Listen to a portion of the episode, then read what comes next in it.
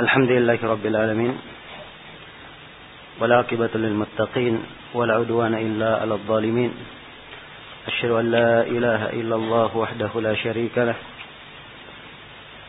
Syahadatan arju biha an-najata yaumiddin wa asyhadu anna Muhammadan 'abduhu wa rasuluhu sayyidul anbiya'i wal mursalin sallallahu alaihi wa ala alihi wa ashabihi wa man tabi'ahum bi ihsanin ila yaumiddin amma ba'd.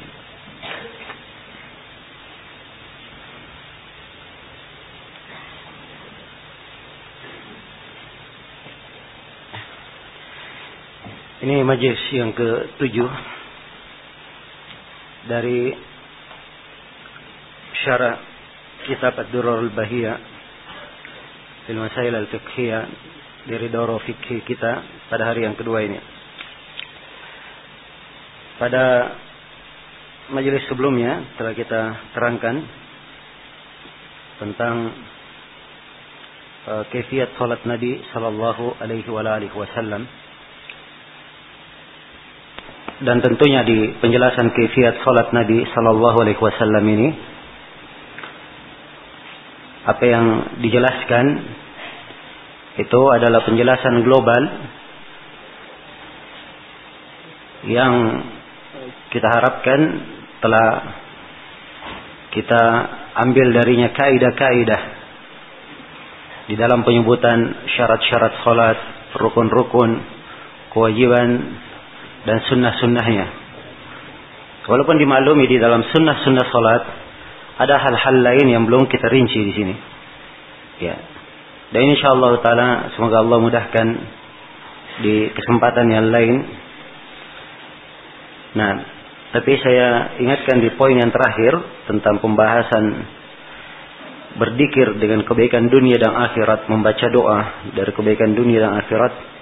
Ini banyak diterangkan di dalam hadits-hadits konteks doa yang dibaca.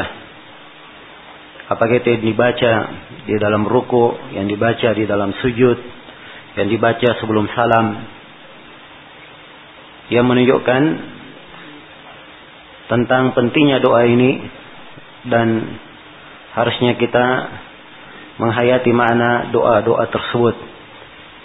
Sebab doa-doa ini termasuk hal yang membantu seorang itu khusyuk di dalam sholatnya dan lebih mengarahkannya kepada hakikat dan maksud dari ibadah sholat itu. Karena itu kita sholat lima waktu dalam sehari, disyariatkan sholat-sholat sunnah. Ini semuanya untuk menjaga hati seorang hamba senantiasa terkait dengan Allah Subhanahu wa ta'ala. Ya, dan kalau doa-doa tersebut diperhatikan, subhanallah, doa-doa yang sangat indah dan kebaikan-kebaikan yang sangat besar terdapat di dalam doa tersebut. Misalnya doa di belakang tasyahud sebelum salam yang diajarkan oleh Nabi kepada Abu Bakar As-Siddiq. Allahumma inni zalamtu nafsi zulman katsira wa la yaghfiru adh-dhunuba illa anta faghfirli maghfiratan min 'indika warhamni innaka antal ghafurur rahim. Ini dalam hadis riwayat Bukhari dan Muslim. Ya Allah, sungguhnya saya membalimi diriku dengan kezaliman yang banyak. Tidak ada yang mengampuni dosa kecuali Engkau. Maka ampunilah saya dari pengampunan. Ampunilah saya dengan sebuah pengampunan dari sisimu. Rahmatilah saya, sungguhnya Engkau Maha Pengampun lagi Maha Merahmati.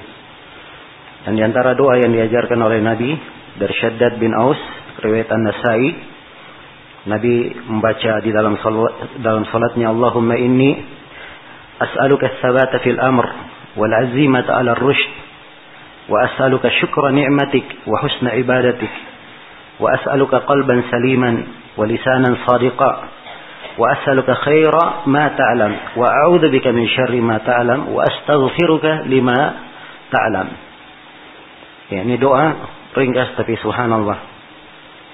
Doa ini di kuatkan oleh Syekh Al Albani rahimahullah, di mana Rasulullah mengajarkan dalam doa, ya Allah, sungguhnya saya memohon kepadamu kekokohan dalam segala perkara, azimah, kekuatan semangat di dalam petunjuk, menjalankan petunjuk, dan saya memohon kepadamu untuk mensyukuri nikmatmu dan memperbaik ibadah kepadamu. Saya mohon kepadamu hati yang selamat, lisan yang jujur, Dan saya memohon kepadamu kebaikan apa yang engkau ketahui. Dan saya berlindung kepadamu dari kejelekan apa yang engkau ketahui. Dan saya mohon ampun kepadamu dari hal yang engkau tahu. Maksudnya hal yang engkau tahu ada pada diriku. Ya, dan saya jatuh di dalamnya. Ya, di dalam hadits Abi Hurairah juga riwayat Muslim, Rasulullah mengajarkan doa di dalam sujud. Allahumma ighfir lambi kullahu. Diqqahu wa jillahu, awalahu wa akhirahu, alaniyatahu wa sirrahu.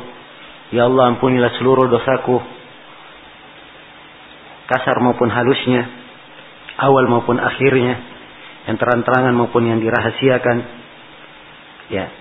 Dan doa yang diajarkan kepada Mu'adz bin Jabal, yang dimana Rasulullah shallallahu alaihi wasallam berkata kepada Mu'adz, ya Mu'adz, inni uhibbuka, wahai Mu'adz, saya cinta kepadamu. Fakul fi duburi kulli salatika, ucapkanlah di belakang setiap salatmu, Allahumma a'inni ala dzikrika wa syukrika wa husni ibadatik. Ya, hadits Mu'adz ini sahih dan dari kebiasaan guru-guru kita yang memberikan ijazah-ijazah periwayatan, biasanya hadits ini dibacakan kepada kita. Kemudian beliau berkata, saya cinta kepada kalian.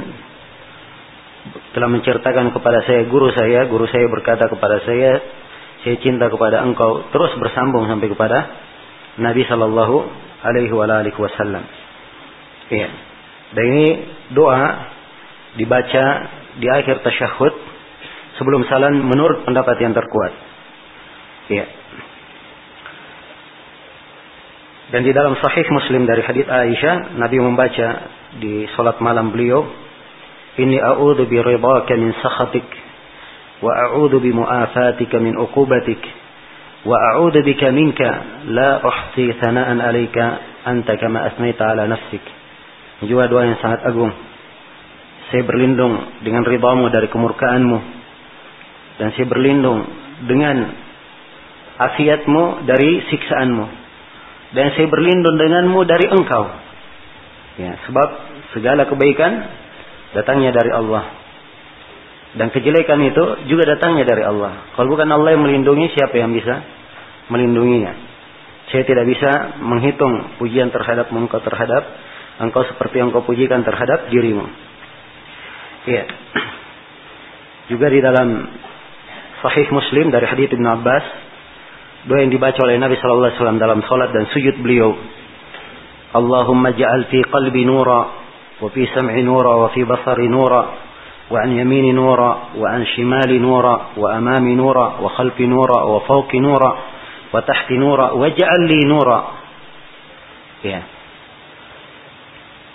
Ya Allah, jadikanlah di dalam hatiku cahaya, di dalam pendengaranku cahaya, di dalam penglihatanku cahaya, di kanan dan kiriku cahaya, di depan dan belakangku cahaya, di atas dan di bawahku cahaya, dan jadikanlah untuk cahaya.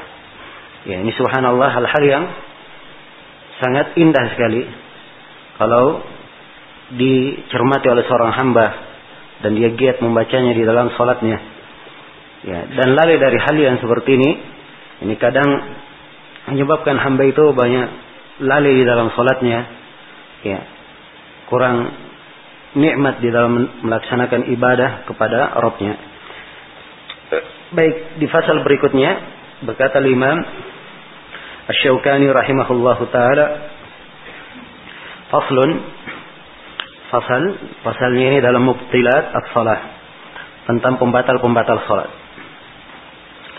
Kata beliau, wa tabtulus salatu bil kalami wa bil ishtigali bima laysa minha wa bitarki syartin aw ruknin amda. Ya, ada empat pembahasan dari uraian Imam Asy-Syaukani di sini. Pertama, berbicara tentang berbicara dengan sengaja. Ya, apabila seorang berbicara dengan sengaja di dalam sholatnya, ini adalah hal yang membatalkan sholat. Karena itu Asy-Syaukani berkata, dan sholat itu menjadi batal dengan pembicaraan. Dengan dia berbicara, sholatnya dianggap batal. Ya.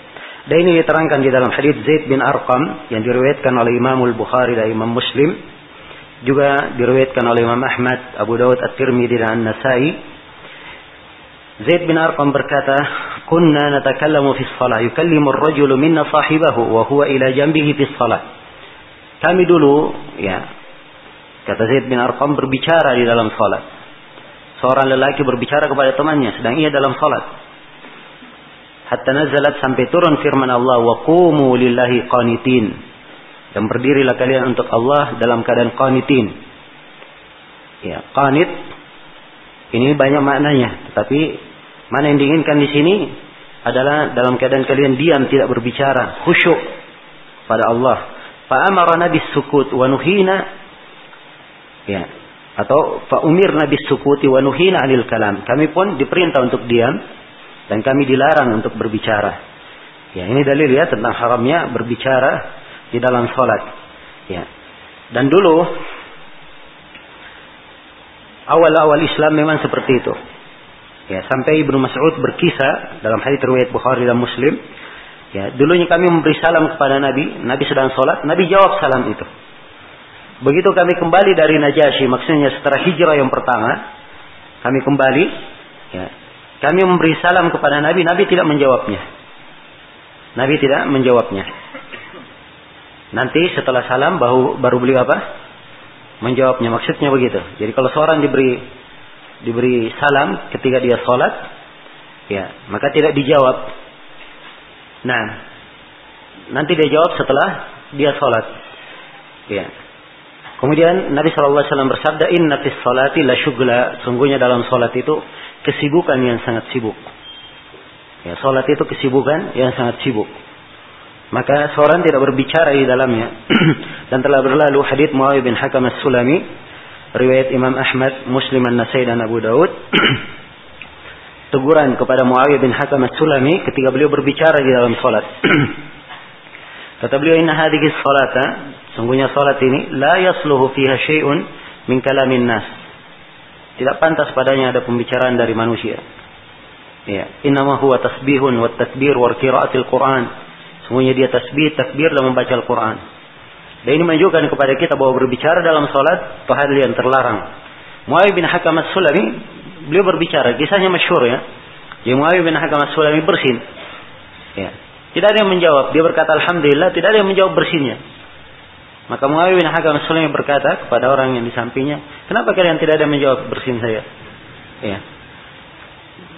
Terus dia berbicara, ribut para sahabat. Akhirnya sebagian sahabat memukulkan tangannya ke paha mereka supaya Mu'awiyah bin Hakam ini diam. Maka setelah Mu'awiyah bin Hakam selesai sholat, kata Mu'awiyah bin Hakam, saya tidak pernah melihat seorang pendidik seperti Rasulullah. Saya tidak dimarahi, tidak pula dipelototi mata. Ya. Kemudian beliau berkata, diucapkanlah hadits ini. Jadi pembicaranya ditegur. Ya. Dan hal ini tidak membatalkan salatnya, sebab ketika dia lakukan, dia dalam keadaan apa? Keadaan jahil. Ini menunjukkan kalau dia lakukan dalam keadaan dia tahu, itu adalah hal yang apa? Membatalkan salatnya. Karena itu diingatkan oleh Nabi Shallallahu Alaihi Wasallam. Ini adalah hal yang tidak didiamkan. Baik, kemudian kata Imam Asy-Syaukani rahimahullahu taala, wa bil ishtighali bima laysa minha. Ya, tidak boleh sibuk dengan hal-hal yang di luar salat. Ya. Sibuk dengan hal-hal yang bukan dari salat itu. Ya. Nah, di sini hal yang bukan dari salat yang membatalkan kalau hal tersebut telah mengeluarkan dia dari hayat salat. Telah mengeluarkan dia dari ketentuan apa? Ketentuan sholat. Nah, misalnya orang sholat, dia lagi menjahit. Ya, misalnya. Atau lagi bikin kerajinan. Ya. Atau dia berjalan. Ya, dia sholat berjalan, jauh sekali berjalannya. Ini bukan sholat lagi namanya, tapi orang berjalan. Ya, kan begitu. Ya. Demikian pula orang yang sholat, tapi terlalu banyak menoleh ke kanan dan ke kiri. Ini perbuatan bukan dari sholat. Selain dari ada larangan dalam hal itu, dia telah melakukan gerakan-gerakan yang mengeluarkan dia dari penamaan sholat. Dan ini membatalkan apa? Membatalkan sholatnya. Adapun gerakan yang sedikit yang diperlukan, itu tidak dipermasalahkan. Gerakan sedikit yang diperlukan. Ya. Misalnya, dia membawa anak kecil sholat, kemudian dia gendong misalnya. Ya. Ya, diamkan. Itu dalam masalah. Nabi melakukannya. Dan Nabi pernah sholat di atas mimbar. Ya, beliau naik di atas mimbar, sholat di tangga kedua. Ya, begitu beliau mau ruku, apa begitu, begitu mau sujud, beliau turun dari tangga, kemudian sujud di bawah. Setelah selesai sujud, naik lagi, beliau naik tangga lagi. Ya. Ini ada keperluan karena ingin memberi contoh kepada sahabat bagaimana apa? Bagaimana cara sholat itu secara perbuatan. Nah, jelas ya? Maka boleh seorang ya naik di atas mimbar tersebut. Dan di sini Nabi melakukan gerakan dan ini tidak bermasalah. Dan ketika Nabi sallallahu alaihi wasallam sedang sholat ada anjing hitam yang yang berlalu. Beliau berlari ke depan supaya anjing hitam itu kilo, apa namanya lewat di belakang beliau. Sebab kalau lewat di depannya maka itu akan memutuskan apa? Memutuskan sholat. Jelas ya? Maka gerakan yang seperti ini diperlukan, tidak ada masalah. Ya, dalam keadaan sholat tiba-tiba ada kelajengking misalnya, ada ular, tidak ada masalah dia membunuhnya sebab ini dari kadar apa? Kadar hal yang diperlukan. Maka yang seperti ini tidak apa-apa. Tapi kalau dia melakukan pekerjaan yang mengeluarkannya dari sholat. Ya, sementara sholat dia jalan sangat jauh sekali, atau sementara sholat ya dia lagi menjahit juga, ya, lagi bawa jahitan dia jahit. Ya ini apa namanya hal yang membatalkan sholatnya. Kemudian diantara hal yang membatalkan sholat, Imam Asy-Syaukani sebut di sini wabitarki syartin, apabila dia meninggalkan syarat dari sholat.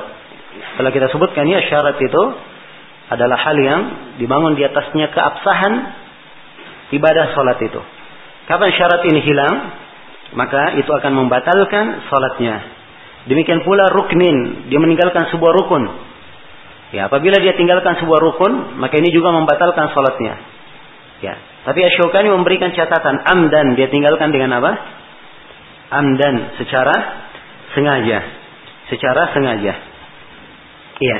Adapun kalau tidak sengaja, maka itu tidak membatalkan sholat, tapi rukun ini harus dia apa?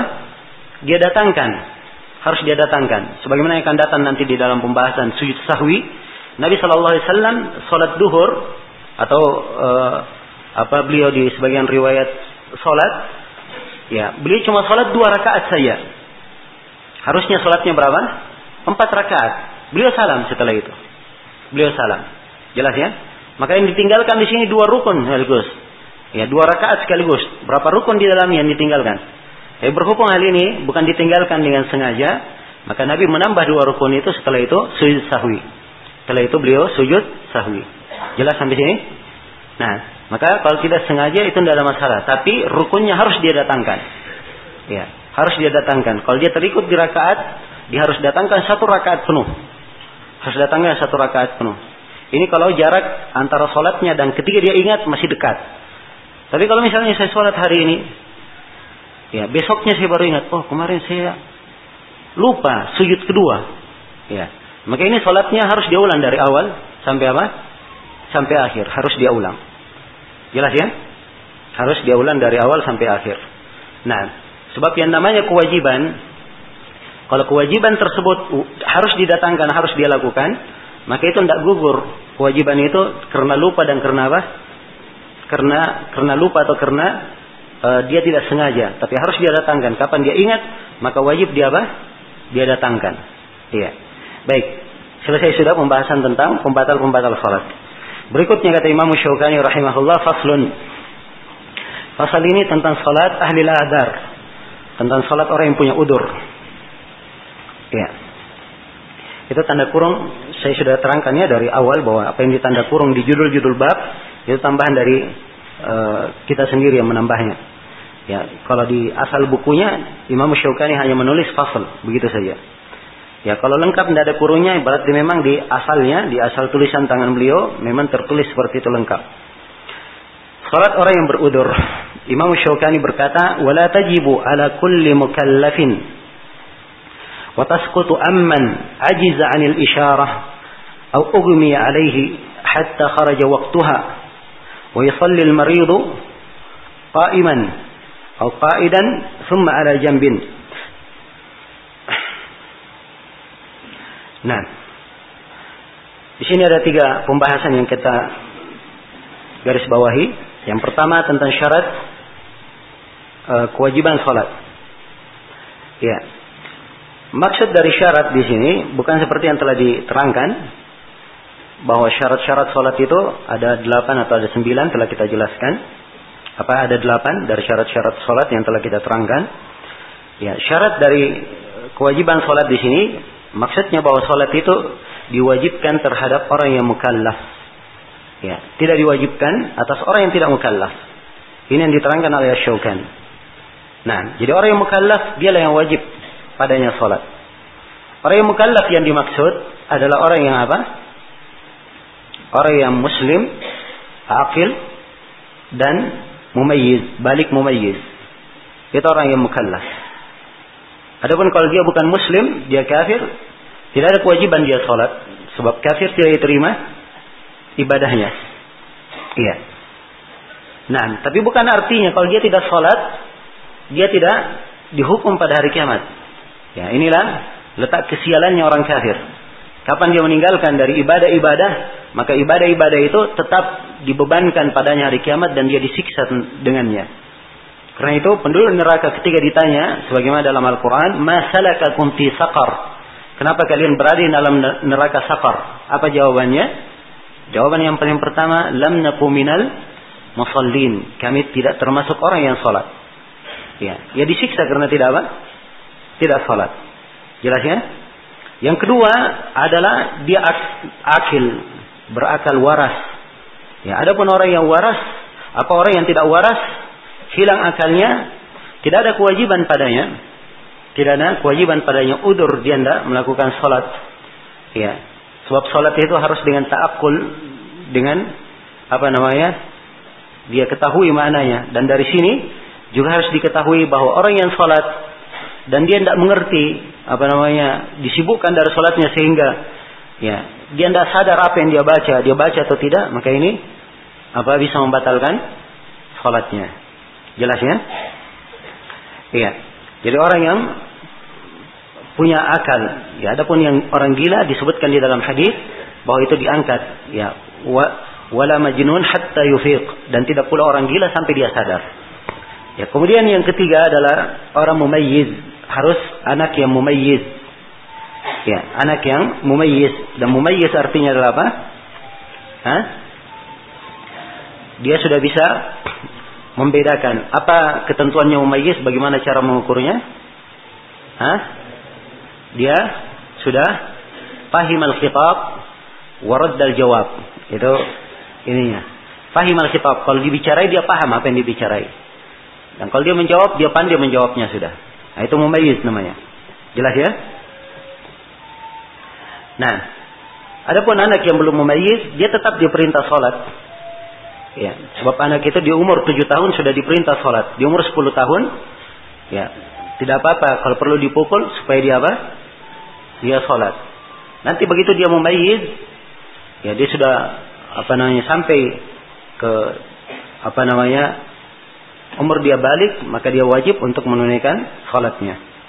Baik. Kemudian yang kedua, orang yang pembahasan yang kedua, orang yang tidak mampu sholat karena udzur. Ya. Di sini maksudnya orang yang tidak mampu sama sekali untuk sholat. Di pembahasan.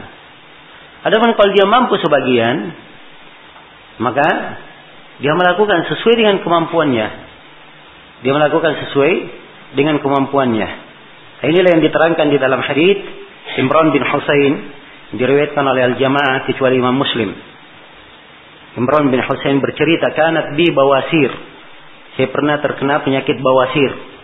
Fasa'altu Nabi sallallahu alaihi wasallam anis shalah. Maka saya bertanya kepada Nabi tentang salat. Faqala shalli qa'iman. Maka Nabi berkata, "Salatlah kamu dalam keadaan berdiri." Fa illam tastati' fa qa'idan. Kalau kamu tidak mampu, maka dengan duduk.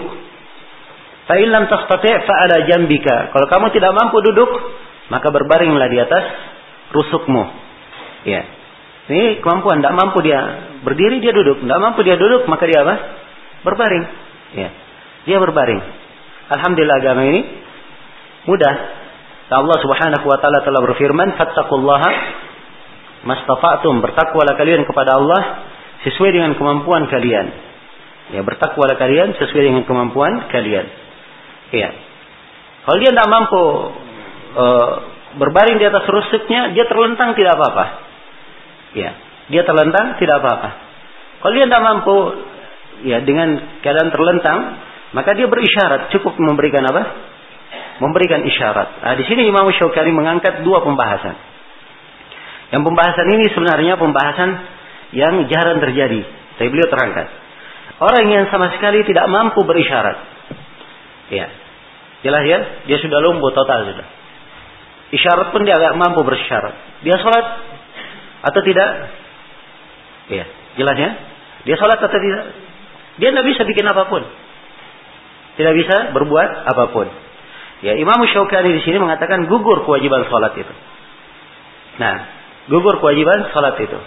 Dan ini pendapat sebagian para ulama, ya, seperti Imam Asy-Syaukani dan selainnya. Namun yang benarnya di dalam hal ini perlu dirinci.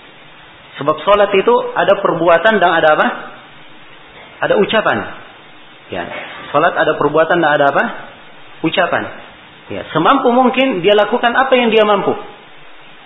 Ya. Dia lakukan apa yang dia mampu. Fattaqullaha mastata'tum. Bertakwalah kepada Allah sesuai dengan kemampuan kalian. Jadi kalau dia lumpuh misalnya, semua badannya nggak bisa bergerak, tapi lisannya bisa berbicara, maka cukup dia, ya, takbir, membaca, apa yang bisa dikerjakan oleh lisan dia kerjakan. Jelas ya? Apa yang dikerjakan oleh lisan dia kerjakan. Kalau dia nggak mampu, semuanya lisannya juga nggak mampu bergerak, ya, maka diketahui bahwa sholat itu perbuatan dan pekerjaan diiringi dengan apa? Diiringi dengan niat. Maka cukup di dalam hatinya dia berniat, meniatkan di dalam hatinya, maka itu sudah cukup. Jelas ya? Kalau dikatakan gugur sama sekali, ini tidak tergambar ya. Tidak tergambar ada orang yang dikatakan sama sekali tidak gugur. Kecuali kalau memang dia apa? Ya, dia tidak sadarkan diri seperti dia keadaan kedua. Tidak sadarkan diri sampai keluar waktunya. Ya. Maka tidak sadarkan diri ini sampai keluar waktunya. Ini dilihat. Kalau tidak sadarkan dirinya karena pingsan, maka dia tetap mengganti sholatnya. Kalau dia tidak sadarkan diri karena dia gila, hilang akalnya, maka ini tidak ada memang kewajiban sholat. Tapi kalau dia pingsan, ya, ada orang yang pingsan misalnya, sakit, ya, dia tidak sadarkan diri selama beberapa hari. Ya, sampai kemarin saya ada baca di berita, ada orang yang sudah terbaring di rumah sakit berapa, dua puluh dua tahun kalau nggak salah. Ya, dua puluh dua tahun baru dia sadar. Setelah dua puluh dua tahun. Iya. Baru sadarkan diri. Ya, orang yang seperti ini misalnya dua puluh dua tahun nggak sadarkan diri. Bagaimana sholatnya? Ya, jawabannya seluruh sholatnya yang lalu itu dia ganti. Sebab dia bukan orang yang apa? Hilang akal tapi tidak sadarkan diri. Orang yang tidak sadarkan diri walaupun sudah keluar waktunya, dia dihukumi sama dengan orang yang apa? Orang yang tidur atau orang yang lupa dari sholatnya. Dan ini sholatnya kapan dia ingat, maka dia ganti secara berurut sesuai dengan kemampuannya. Ya, sesuai dengan kemampuannya. Jelas ya, sampai selesai kewajibannya. Jelas. Ini mengangkat kewajiban dan juga akan memperbanyak, ya, tetap menjaga amalannya, tetap menjaga amalannya. Ya, dan sebagian orang mengatakan, oh ini berat. Nah, ini berat. Ya, justru kalau dipikir sebenarnya kalau dia tidak lakukan, dia akan luput dari sejumlah kebaikan dan amalan salih. Ya, maka di sini dari hikmah syariat tentang wajibnya seorang itu yang mengganti apa yang dia luput darinya. Iya. Jelas ya? Baik. Kemudian kata Syaukani rahimahullah, "Wa yusalli al-maridu qa'iman aw qa'idan aw ala jamb." Ya, ada orang yang sakit, dia salat berdiri atau duduk atau dengan berbaring di atas rusuknya. Ini telah kita terangkan ya tadi hadisnya. Hadis siapa tadi? Hadits Imran bin Husain. Nah, baik, selesai sudah fasal tentang ahlul a'dar, orang-orang yang mempunyai udzur.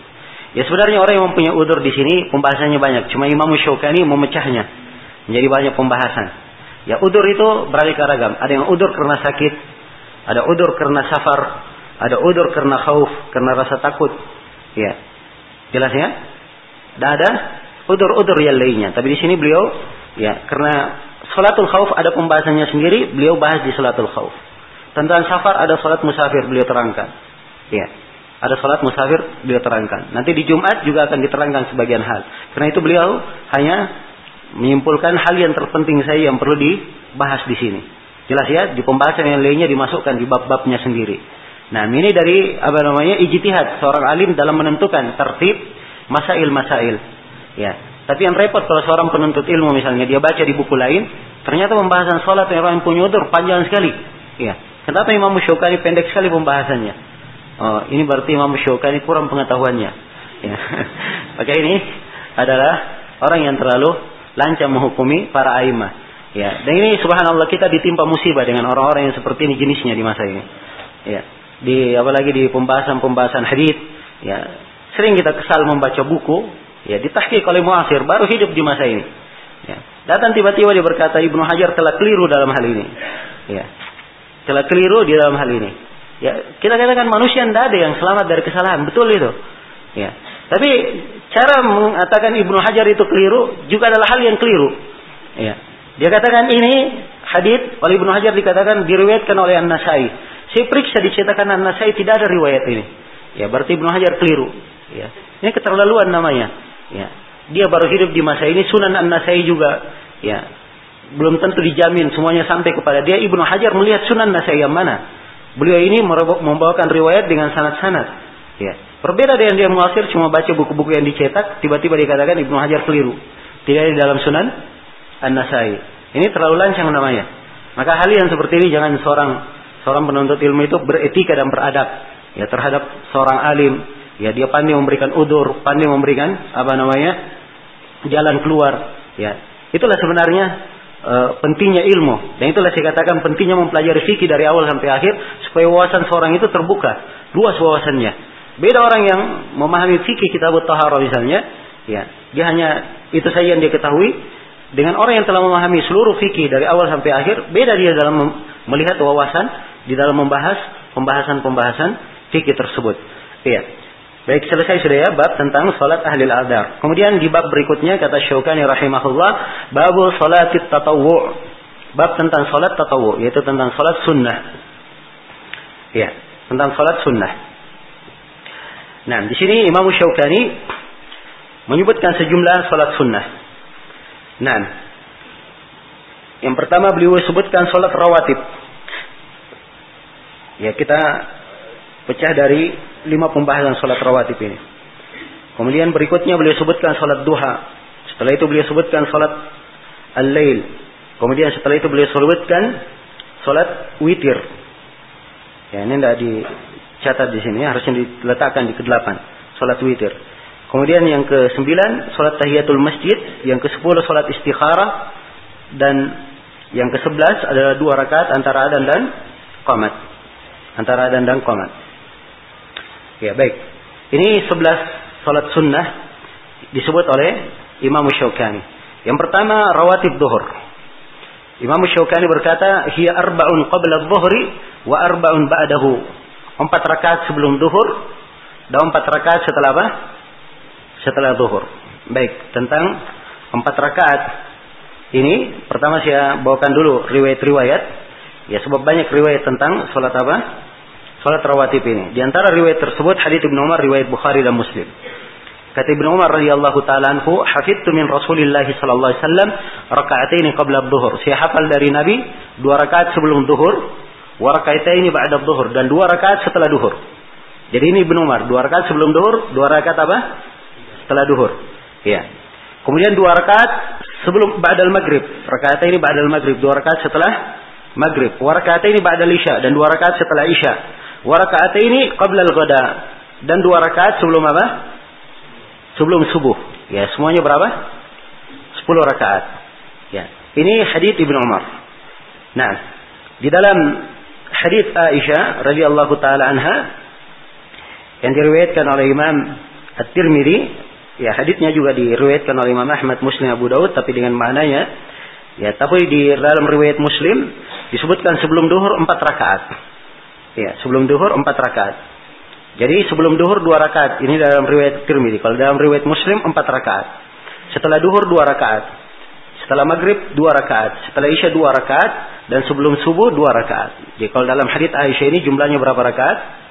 dua belas rakaat. Kalau hadits Ibnu Umar pertama jumlahnya sepuluh rakaat. Ya dalam hadits Ummu Habibah riwayat Muslim, Ahmad dan Imam empat.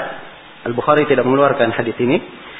Ya, beliau berkata, "Man shalla min yawmin wa lailatin sintai asyara sajadatan siwal maktuba bunya lahu baitun fil jannah."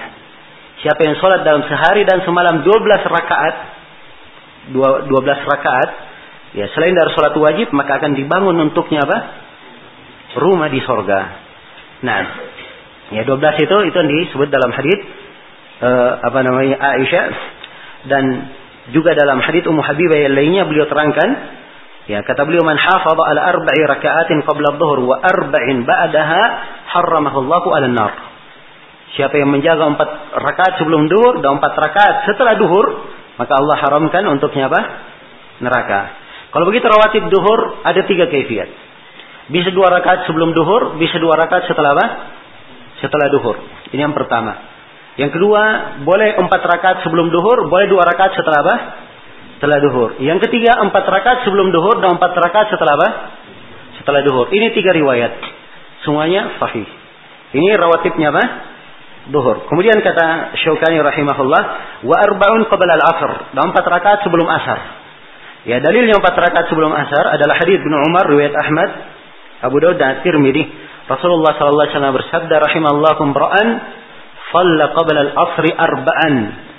Ya, Allah merahmati seorang hamba, dia sholat sebelum asar empat rakaat.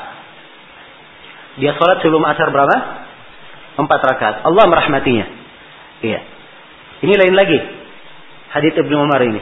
Dan hadits Ibnu Umar ini, ini haditsnya sahih, disahihkan oleh Syekh Al Albani, Syekh Mukbil, ya, rahmatullahi alaihim jami'an. Nah, baik. Ini sholat apa? Sholat asar. Ya, kemudian kata Syaukani, warakaatani ba'dal maghrib. Ini rawatib maghrib, dua rakaat setelah maghrib. Dan ini diterangkan dalam hadits Ibnu Umar, hadits Aisyah yang telah kita bacakan. Baik. Kemudian warakaatani ba'dal isya, dan dua rakaat setelah apa? Setelah isya. Ini juga ya telah kita terangkan haditsnya dari Ibnu Umar dan hadits Aisyah. Kemudian dan dua rakaat itu rawatib isya tadi ya. Warakaatani qabla al-fajr. Ya, ini yang kelima, rawatib salat subuh. Dua rakaat sebelum apa?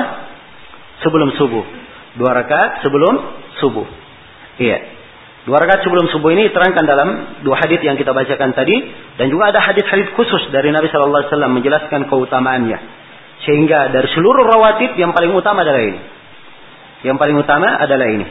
Karena Nabi sallallahu alaihi wasallam di dalam hadis yang diriwayatkan oleh Imam Al-Bukhari dan Imam Muslim, tidak pernah beliau menjaga sholat sunnah yang lebih kuat penjagaannya daripada pelaksanaan dua rakaat apa?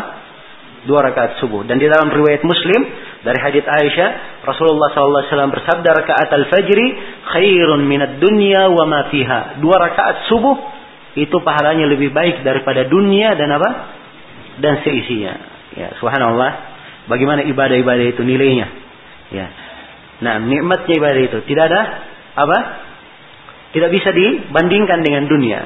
Dunia tidak ada harganya. Ini kalau salat sunnah seperti ini ibadahnya pahalanya sedemikian rupa, kira-kira salat wajibnya bagaimana?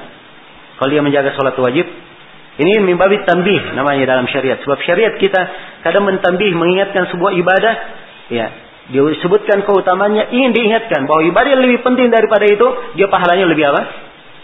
Lebih besar. Pahalanya lebih besar. Nah, maka menjaga kewajiban itu adalah hal yang sangat indah bagi seorang hamba. Kemudian selesai sudah dari rawatib apa? Subuh. Yang keenam, salat salat duha. Kata Syaukani, wa salatud duha, dan disunnahkan juga salat duha. Ya, tentang salat duha ada beberapa riwayat yang menjelaskannya, di antaranya hadits Abu Hurairah riwayat Bukhari dan Muslim, "Awsani khalili sallallahu alaihi wasallam bi thalath." Ya, kekasihku yaitu Nabi sallallahu alaihi wasallam berwasiat kepadaku dengan tiga hal. Yang pertama, bisiyami salasati ayyam, berpuasa tiga hari. Fi syahrin, dalam setiap bulan. Ya, sebab setiap hari ini dihitung untuk apa? sepuluh hari. Jadi kalau dia puasa tiga hari, seakan-akan dia berpuasa apa? Satu bulan. Ya. Dan tiga hari ini boleh tiga hari ayyamul bid, ya. Dan boleh tiga hari lain, di mana saja dilakukan. Apakah di awal bulan, di pertengahan bulan, ataupun di akhir bulan. Ya, kemudian waraka'ati ad-duha, dua rakaat duha. Ini yang dimaksudkan di sini. Salat dua rakaat duha. Wa an utira qabla an anam, dan saya melakukan witir sebelum saya tidur. Ya, jelas ya di sini tiga wasiat Nabi kepada Abu Hurairah. Ya, salat apa puasa tiga hari dalam sebulan, salat duha dan salat witir dan salat witir.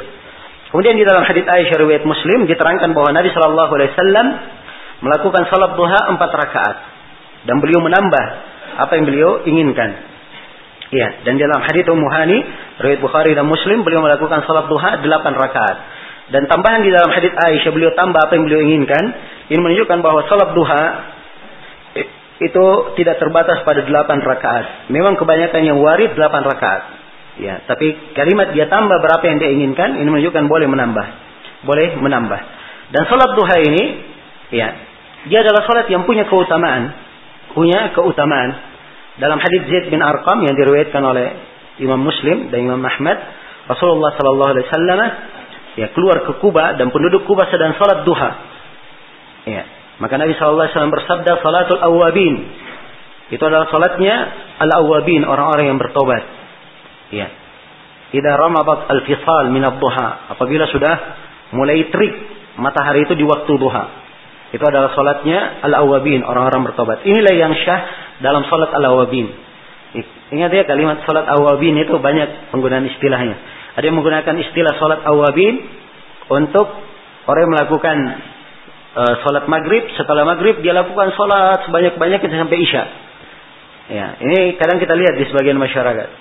Ya, saya sangat ingat kejadian ini sebab dulu saya pernah di di sebuah kampung. Ya. Saya heran melihat ada orang habis sholat maghrib, ya, dia sholat terus sampai isya, ya. Terus saya ingat kejadian ini, karena waktu itu saya tanya-tanya sholat apa itu nggak ada yang tahu, ya. Makanya melekat di ingatan saya. Ya, akhirnya subhanallah Allah berikan taufik. Setelah itu kita tahu bahwa itu yang disebut oleh orang-orang dengan nama sholat al-awabin, dan itu sumbernya dari hadits yang lemah, dari hadits yang lemah. Jelas ya. Adapun yang kuat sholat al-awabin inilah sholat duha disebut dengan nama sholat al-awabin. Baik. Jadi salat duha punya keutamaan, tapi dia kata para ulama bukan dikatakan sunnah muakkadah. Ya. Bukan dikatakan sunnah muakkadah. Dia sunnah tetapi tidak sama dengan yang lainnya yang sangat ditekankan. Iya. Baik.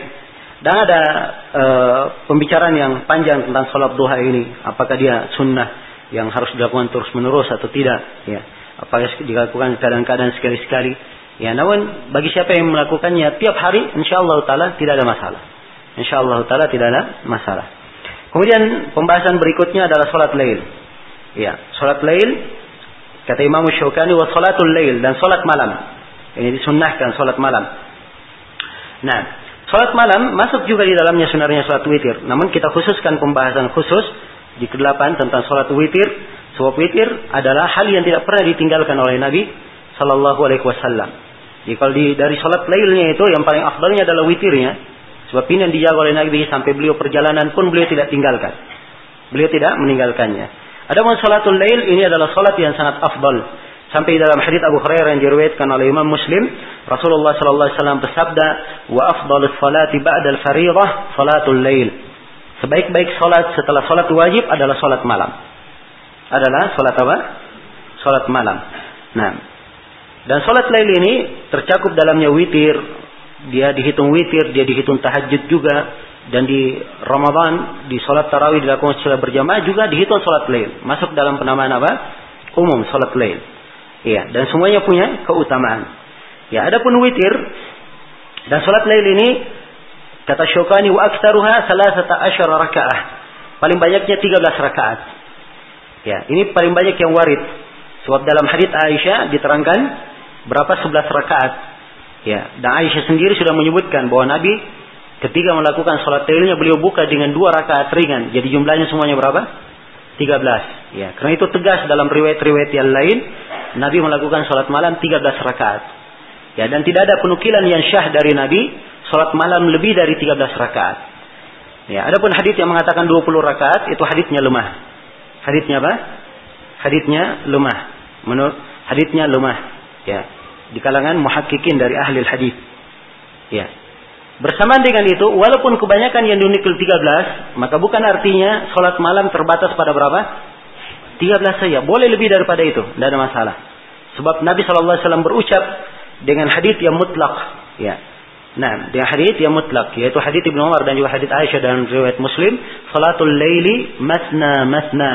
Salat malam itu berapa? Dua rakaat, dua rakaat. Kalimat dua rakaat, dua rakaat ini umum. Berapa saja yang penting dua rakaat, dua rakaat. Adapun menetapkan di atas sebuah angka, maka paling banyaknya Nabi tiga belas rakaat. Ya, jadi kalau ada yang mau sholat tujuh belas rakaat, dua puluh satu rakaat, tiga puluh satu rakaat, tiga puluh tujuh rakaat, tidak ada masalah. Insyaallah ta'ala. Tapi kalau dia continue misalnya dua puluh satu, ini kita katakan itu adalah hal yang tidak disyariatkan. Sebab haditsnya tidak kuat. Kalau ada yang continue dua puluh tujuh, ini juga tidak disyariatkan. Tapi kalau dia continue tiga belas, tidak apa-apa. Sebab Nabi melakukannya. Jelas sampai sini? Baik. Jadi kalau dia kadang tujuh belas, kadang dua puluh satu dan seterusnya, itu boleh saja. Ya, walaupun paling afdalnya seorang terbatas tiga belas, ya, continue melakukannya, itu lebih afdal baginya. Itu lebih utama baginya. Iya. Tentang salat witir di dalam hadits Ibnu Umar yang diriwayatkan oleh Imam Al-Bukhari dan Imam Muslim, Ibnu Umar berkata, "Ij'alu akhir salatikum bil-laili witra." Jadikanlah akhir salat kalian di malam hari dengan sebagai salat witir. Jadikan akhir salat kalian di malam hari sebagai salat witir. Witir itu adalah hal yang disyariatkan. Ya, sebagian para ulama memandang bahwa witir itu wajib hukumnya. Namun itu pendapat yang tidak begitu kuat. Yang benarnya bahwa witir adalah sunnah muakkadah. Sunnah muakkadah tidak wajib. Dan dia wajib itu hanya untuk Nabi sallallahu alaihi wasallam. Nabi wajib melakukan salat witir. Ya. Wajib melakukan salat witir. Karena itu beliau tidak pernah meninggalkannya. Ya. Dan sholat witir ini dilakukan antara sholat isya sampai sholat subuh. Ya. Dilakukan antara sholat isya sampai kapan? Sampai sholat subuh. Itu waktu pelaksanaan sholat witir.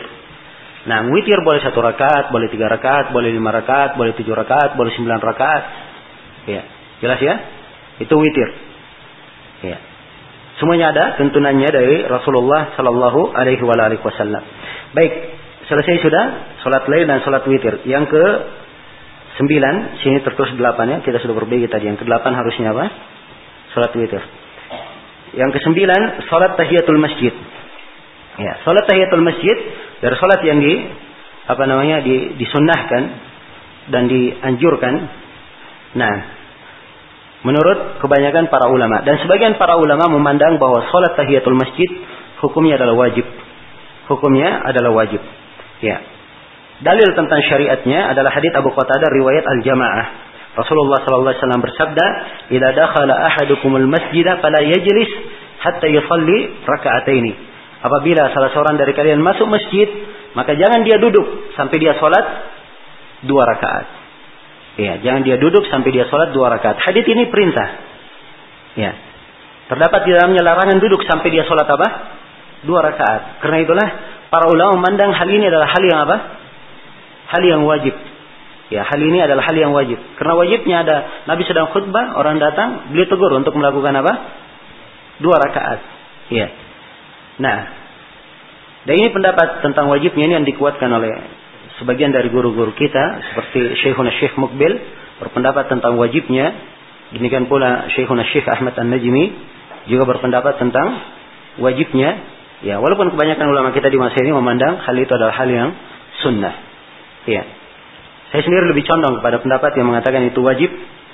Nah, dan bagi siapa yang berpendapat tentang sunnah, cukup dia tahu di sini bahwa adanya orang yang berpendapat itu wajib, ini menunjukkan bahwa salat tahiyatul masjid ini bukan hal yang patut disepelekan.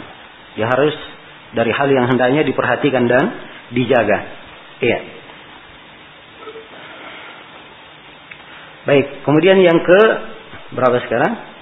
Yang ke sepuluh, salat istikharah. Kata Syaukani rahimahullah, wal istikharah, dan salat istikharah.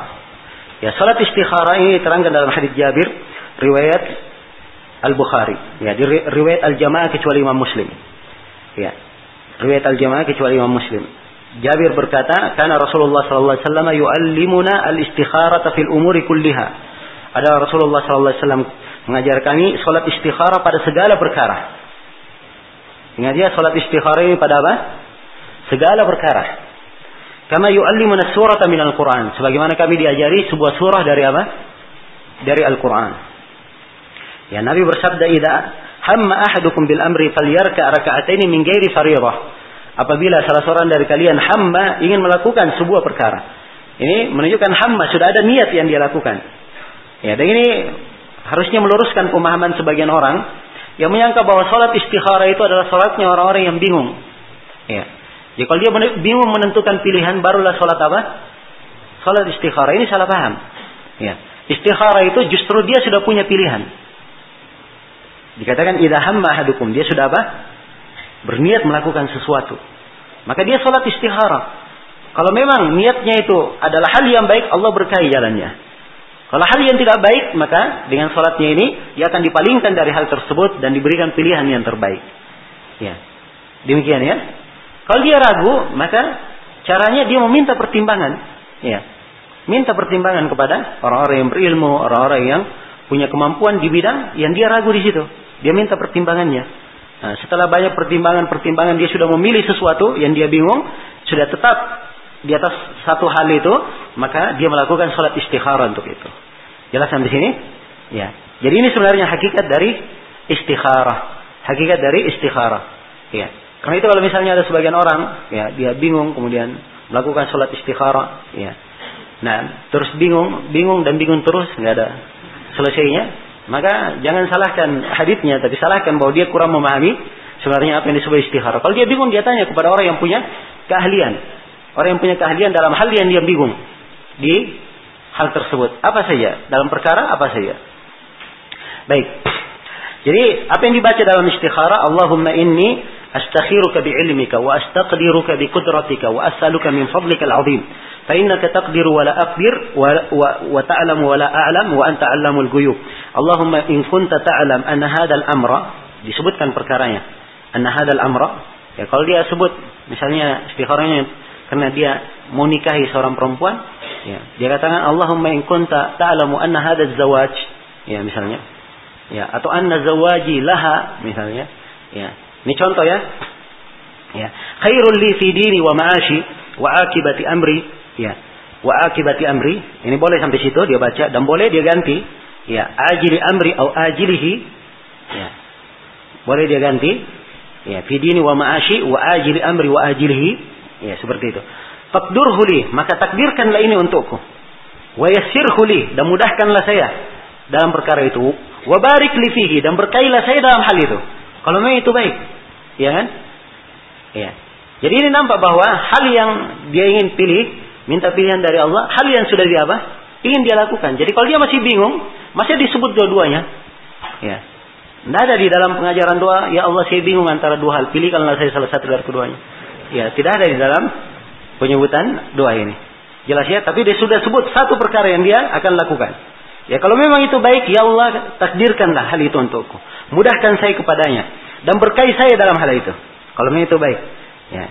Kelanjutan doa, wa in kunta ta'lamana hadzal amr syarrul li fi dini wa ma'ashi wa akibatu amri, atau dia katakan syarrul li fi dini wa ma'ashi wa ajili amri wa ajilihi. Ya. Fasrifhu anni, maka palingkanlah saya darinya. Wasrifhu uh, fasrifhu anni wasrifni anhu. Palingkanlah saya darinya, atau palingkanlah dia dari saya, dan palingkanlah saya darinya. Waqdur liyal khaira haitsu kana, dan takdirkanlah untukku kebaikan dimanapun kebaikan itu berada. Tsumma ardini bihi, kemudian berilah saya keridhaan terhadap perkara yang kamu pilihkan itu. Ya, jelas ya? Nah, di sini letak indahnya salat istikharah. Tapi ini subhanallah dari sunnah yang ya banyak orang melalaikannya. Ya harusnya setiap orang yang melakukan apa saja dia sudah siap melakukan perkara, ya ingin melakukan ini, melakukan itu, ya dia melakukan salat istikharah. Tapi subhanallah, kadang kita kurang mengamalkan dan kurang memperhatikan tuntunan-tuntunan. Ya, padahal subhanallah kalau kita lakukan tuntunan-tuntunan tersebut banyak sekali kebaikan yang kita dapatkan. Baik, jadi ini salat istikharah. Salat istikharah. Salat istikharah dua rakaat bukan wajib. Ya, kalau misalnya orang sudah salat istikharah sekali, dia mau ulangi lagi tidak ada masalah. Boleh dia ulangi. Ya. Ya, tidak ada larangan untuk mengulanginya. Baik, kemudian yang terakhir di sini yang kesebelas dua rakaat antara adzan dan qomat. Asy-Syaukani berkata wa raka'atani baina kulli adanin wa iqamah. Disyariatkan dua rakaat antara adzan dan qomat.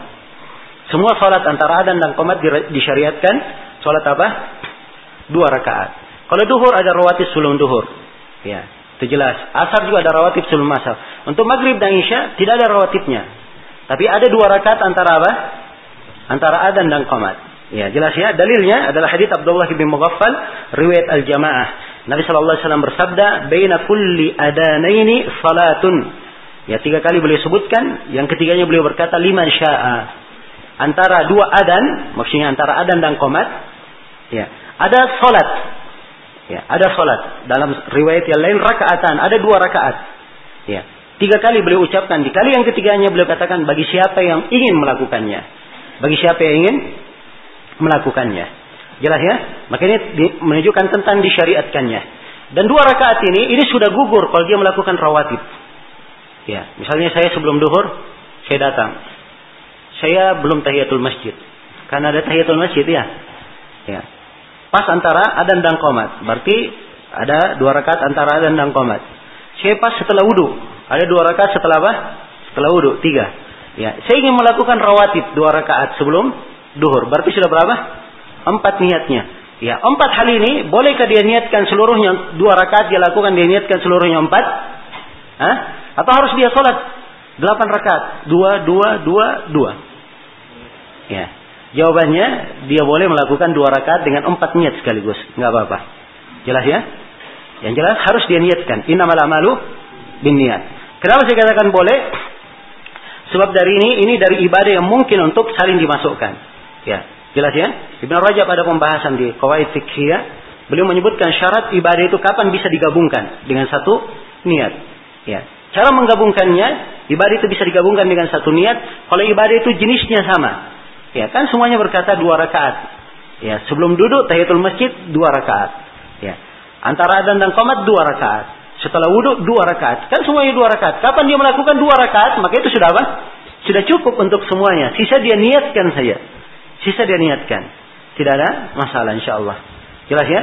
Yang jelas jenisnya sama, sifatnya sama dan bisa saling dimasukkan antara ibadah tersebut. Ya. Itu dari syarat-syarat yang disyaratkan tentang bolehnya menggabungkan dua ibadah. Demikian pula misalnya di hari Jumat, seseorang ingin mandi Jumat dan seorang itu junub. Ya, dia niat sekaligus mandi junub dan mandi Jumat. Ini boleh atau tidak? Ya, jawabannya boleh. Jawabannya boleh. Innamal a'malu binniyat. Ya, dan di dalam hadis Abu Hurairah, riwayat Bukhari dan Muslim, man ghassala yawmal jum'ah ghaslal janabah. Siapa yang mandi pada hari Jumat, mandi jenabah. Ya, ini ada dua penafsiran di kalangan ulama yang mengatakan siapa yang mandi hari Jumat seperti mandi orang janabah. Dari mengatakan siapa yang mandi pada hari Jumat betul-betul dia mandi Jumat sekaligus mandi janabah. Ya. Sebab memang pada hari Jumat ya bagi suami istri disyariatkan untuk melakukan sesuatu yang dengannya mereka mandi. Ya, jelas ya? Nah, sehingga ketika dia mandi e, Jumat sekaligus dia niatkan dengannya mandi apa? Mandi janabah. Iya. Baik, selesai sudah ya pembahasan tentang salat tatawwu. Berikutnya kata Imam Asy-Syaukani rahimahullah, bab salatil jamaah. Bab tentang salat jamaah.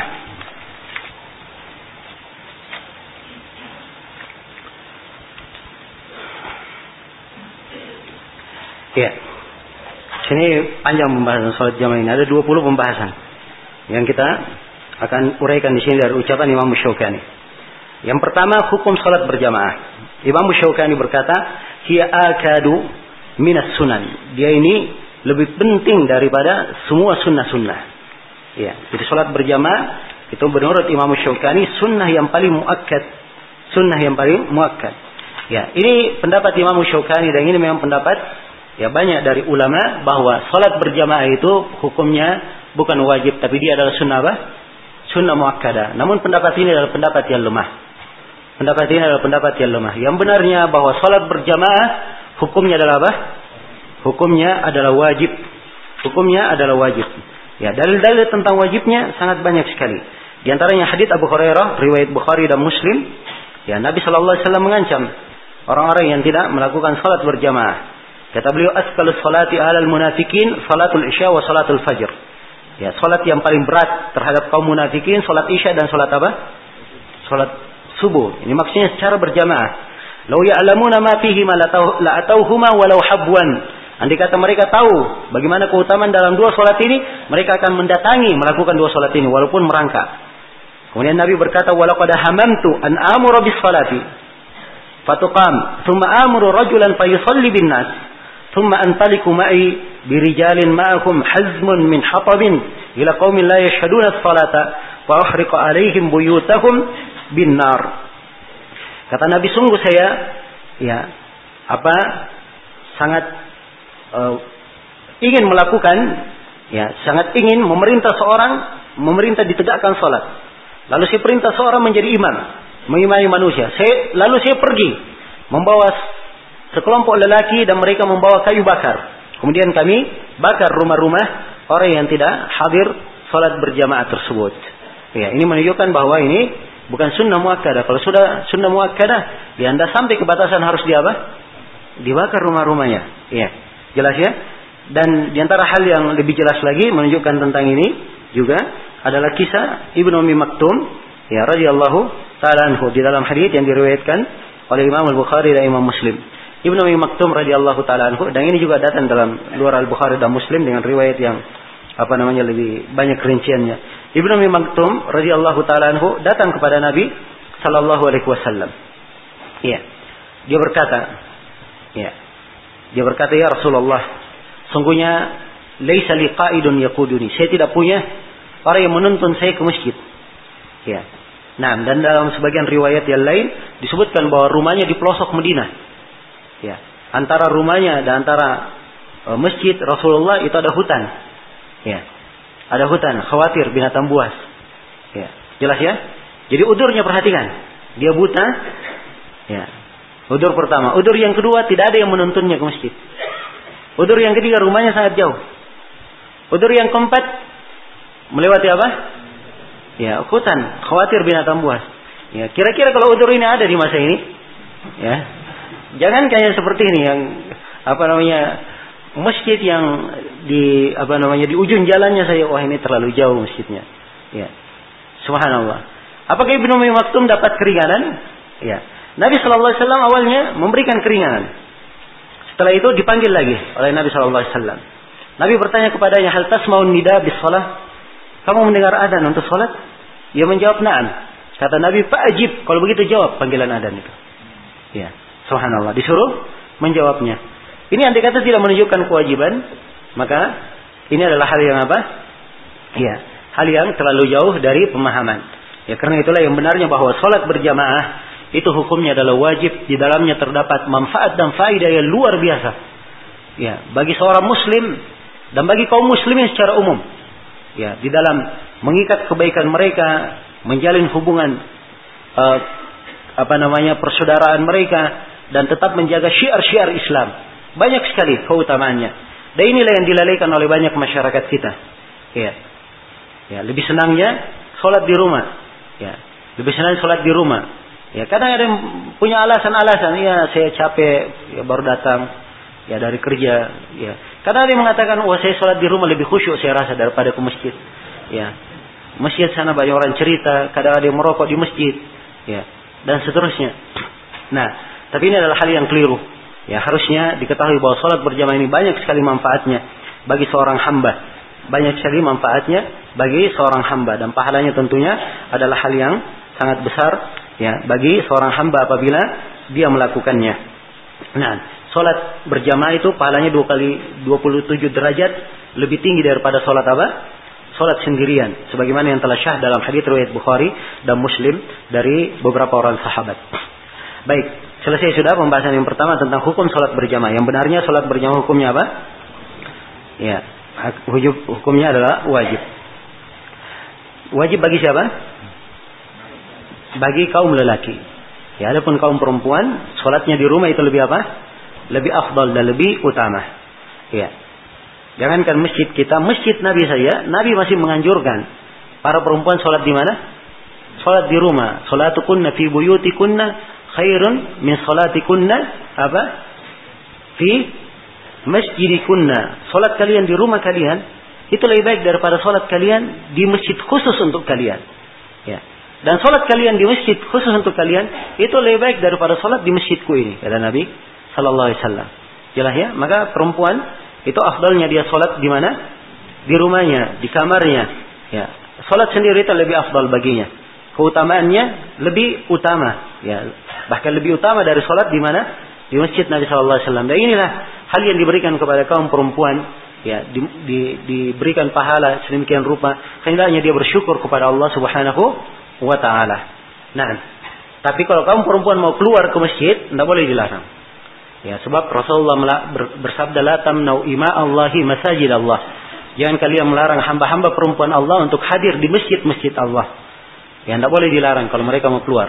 Silakan keluar tapi dengan hijab yang syar'i, dengan menutup aurat, ya, dengan menutup aurat, tidak memakai wangi-wangian yang bisa menjadi apa namanya fitnah. Sebab perempuan yang memakai wangi-wangian berlalu di, laki, di depan laki-laki yang bukan mahramnya, ini Nabi telah berucap-ucapan yang sangat keras terhadapnya. Nah, dan ini juga e, harusnya menjadi pelajaran bagi kaum perempuan, ya, bahwa menutup aurat itu bukan di sholat saja.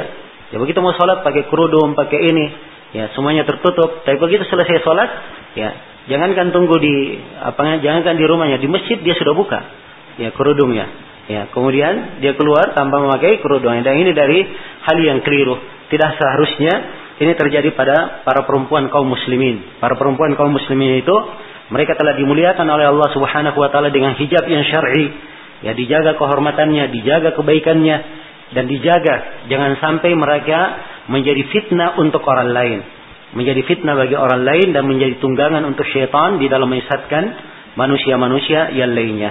Ya, wallahul musta'an. Semoga Allah Subhanahu wa taala memperbaiki keadaan para kaum muslimat dari kaum mukminat. Ya.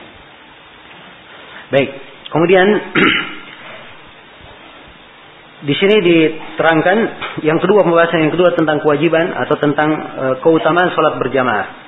Ya. Keutamaan salat berjamaah. Ya. Saya sudah terangkan, ya, sebagian e, hadis yang menjelaskan bahwa sholatnya seseorang itu itu lebih baik daripada apa? Sholatnya secara berjamaah lebih baik dua puluh tujuh kali lipat, dua puluh tujuh kali derajat dari sholat apa? Sholat sendirian. Itu lebih utama dan lebih afdal. Ya. Nah, ada riwayat-riwayat yang lain yang menunjukkan tentang hal itu. Pembahasan yang ketiga, bila jemaah lebih banyak, apakah sholat berjamaah menjadi lebih utama? Jawabannya iya, lebih utama. Karena itu Asy-Syaukani berkata, "Wa tan'aqidu bitsnaini idza kathara al-jam'u kana thawabu akthar." Ya, kata beliau, e, salat berjamaah itu cukup dengan dua. Ya, jadi dengan dua orang sudah cukup salat apa? Salat berjamaah. Dan setiap kali jemaahnya lebih banyak, maka pahalanya lebih apa? Lebih banyak. Pahalanya lebih banyak. Nah, jadi di sini ada dua hal yang perlu diingatkan. Yang pertama, sholat berjamaah walaupun dua orang sudah dikatakan apa? Sholat berjamaah. Karena itu dalam hadis Malik bin Al-Khuwailid, Rasulullah Sallallahu Alaihi Wasallam berkata kepada beliau dan kepada teman beliau dua orang. Ya, kata Nabi Sallallahu Alaihi Wasallam, "Idza hadaratis shalah fa'addina wa aqima wal ya'ummakuma akbarukuma." Ya, apabila telah hadir sholat, hendaknya kalian adzan dan qamat, dan salah seorang dari kalian berdua menjadi imam. Ini menunjukkan bahwa berjamaah cukup dengan apa? Cukup dengan dua orang. Kalau jemaahnya lebih banyak, maka pahalanya akan lebih apa? Lebih banyak. Dan ini berdasarkan hadis Ubay bin Ka'ab, ya, riwayat Imam Ahmad, Abu Daud, ya, hadis seratus enam puluh tiga, ya. Rasulullah Sallallahu Alaihi Wasallam bersabda, "Salatul rajuli ma'ar rajuli azka min salatihi wahdahu, wa salatuhu ma'ar rajulaini azka min salatihi ma'ar rajul, wa ma kana akthar fa huwa ahabbu ila Allah Ta'ala." Ini hadits diriwayatkan oleh Imam Ahmad, Abu Daud, dan An-Nasa'i. Ya, hadits ini dikuatkan oleh Syekh Al Albani dari seluruh jalannya. Ya, salat seorang lelaki bersama lelaki yang lainnya dua orang, ya, itu lebih baik daripada dia salat sendiri. Dan salat dia bersama dua orang itu lebih baik bersama daripada dia salat bersama satu orang. Dan setiap kali jemaahnya lebih banyak, maka itu lebih dicintai oleh Allah Subhanahu wa taala. Ya, jelas ya? Maka kalau di sebuah masjid misalnya jemaahnya masjid ini lebih banyak, yang sana lebih banyak, maka dia datangnya lebih banyak, itu lebih afdal. Itu lebih afdal. Ini dilihat kepada satu sudut. Ya, sebab sisi melihat menghadiri salat berjamaah itu dilihat dari banyak sudut. Kadang dilihat dari imamnya siapa, ya. Semakin imamnya mendekati sunnah, maka lebih afdal salat di belakangnya. Ya, kemudian masjidnya, semakin masjid itu mencocoki sunnah, maka itu lebih afdal salat di situ. Semakin banyak jamaahnya, maka itu lebih afdal. Ini pertimbangan-pertimbangan. Ya, semuanya pertimbangan-pertimbangan.